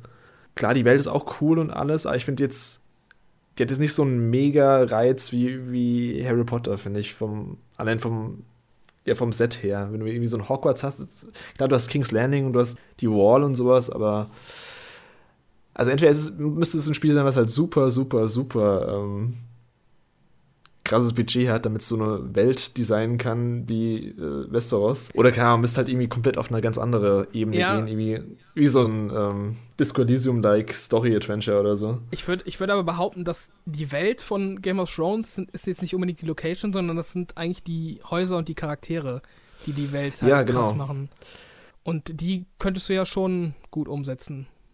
Könntest du, aber brauchst halt echt gute Writer dafür wieder. Ja. Und, äh, hat man ja bei, bei Telltale gesehen, das war schon okay so. Aber ich fand das eigentlich ganz gut. Das hat schon, ja, ich fand's auch okay, aber ähm, hinten raus wurde es auch ein bisschen komisch. Vor allem, ich find's auch immer seltsam, wenn dann, also so Storylines, die nicht in Büchern sind, so Non-Canon-Stuff, wo man dann denkt, okay, gehört das jetzt zusammen? Oder die Alternative wäre, dass sie einfach nur die Story von den Büchern nacherzählen oder von den Filmen nach, einfach eine Serie, von der Serie nacherzählen, was halt auch wieder ein bisschen langweilig wäre im Endeffekt. Also, man hat halt so ein bisschen immer das Problem, macht man was Neues, dann könnte es ein bisschen weird sein, man hat halt nicht die gute, das gute Writing von der Vorlage.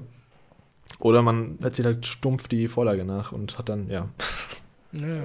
naja. Ja, aber ich, ich habe da auch lang nochmal drüber nachgedacht. Aber so richtig fällt mir nichts ein, wo ich jetzt unbedingt so ein Spiel auf dem Niveau haben. Also, ich wollte ewig lang ein Attack on Titan Spiel haben, das dann. Es gab ein paar Spiele, die aber alle nicht so super gut waren. Ansonsten Avatar wäre halt auch so ein Ding. Die Welt ist halt cool von Avatar, aber da kommt jetzt auch ein Spiel. Ist ja im Grunde eigentlich schon abgedeckt. Ja, sonst fällt mir eigentlich auch nichts ein. Ja, One Piece äh, hatten wir ja schon mal in vergangenen Cast drüber gesprochen, was da so unsere Ideen wären für eine gute Umsetzung. Ähm, Ja, also- das wäre halt richtig gut, aber ja, das wäre halt so ein Traum. ja, gut, ich glaube, dann sind wir aber am Ende. Aber habt ihr noch irgendwelche finalen Gedanken zu Hogwarts, die ihr nochmal reinwerfen wollt? Ist euch noch was eingefallen in den letzten Minuten? Ich habe jetzt 70 Stunden Spielzeit und dabei wird es nicht bleiben. ich bin noch lange nicht durch. Das ist doch mal ein Fazit. ja, gut, dann würde ich sagen, wir sind am Ende. Dann erstmal vielen Dank, Nina, dass du dir die Zeit genommen hast für den Podcast. War sehr cool. Vielen Dank für die Einladung. Sag, sag nochmal, wo man gerne. dich findet auf YouTube. Oh, auf, das klingt so professionell jetzt. Ähm, auf Satzzeichen-Chaos heißt mein Kanal, weil ich keine ähm, Punktsetzung kann. Und bist du gerade noch aktiv oder machst du da gerade eine Äh, Pause? ich mache gerade eine Pause, aber ich habe schon wieder was vorproduziert. Äh, also jetzt denke ich so, im Frühjahr jetzt startet es wieder. Okay, nice, ja. Und dann, ja, wie gesagt, dann noch vielen Dank an alle, die bis hierhin zugehört haben. Wir sind jetzt auch schon fast an der 3-Stunden-Marke. Dann bleibt nur zu sagen, folgt uns gerne auf Spotify und YouTube, Power on the Gaming Podcast. Und dann sehen wir uns, beziehungsweise hören uns beim nächsten Mal. Bis dann und ciao, ciao. Tschö. Tschüss.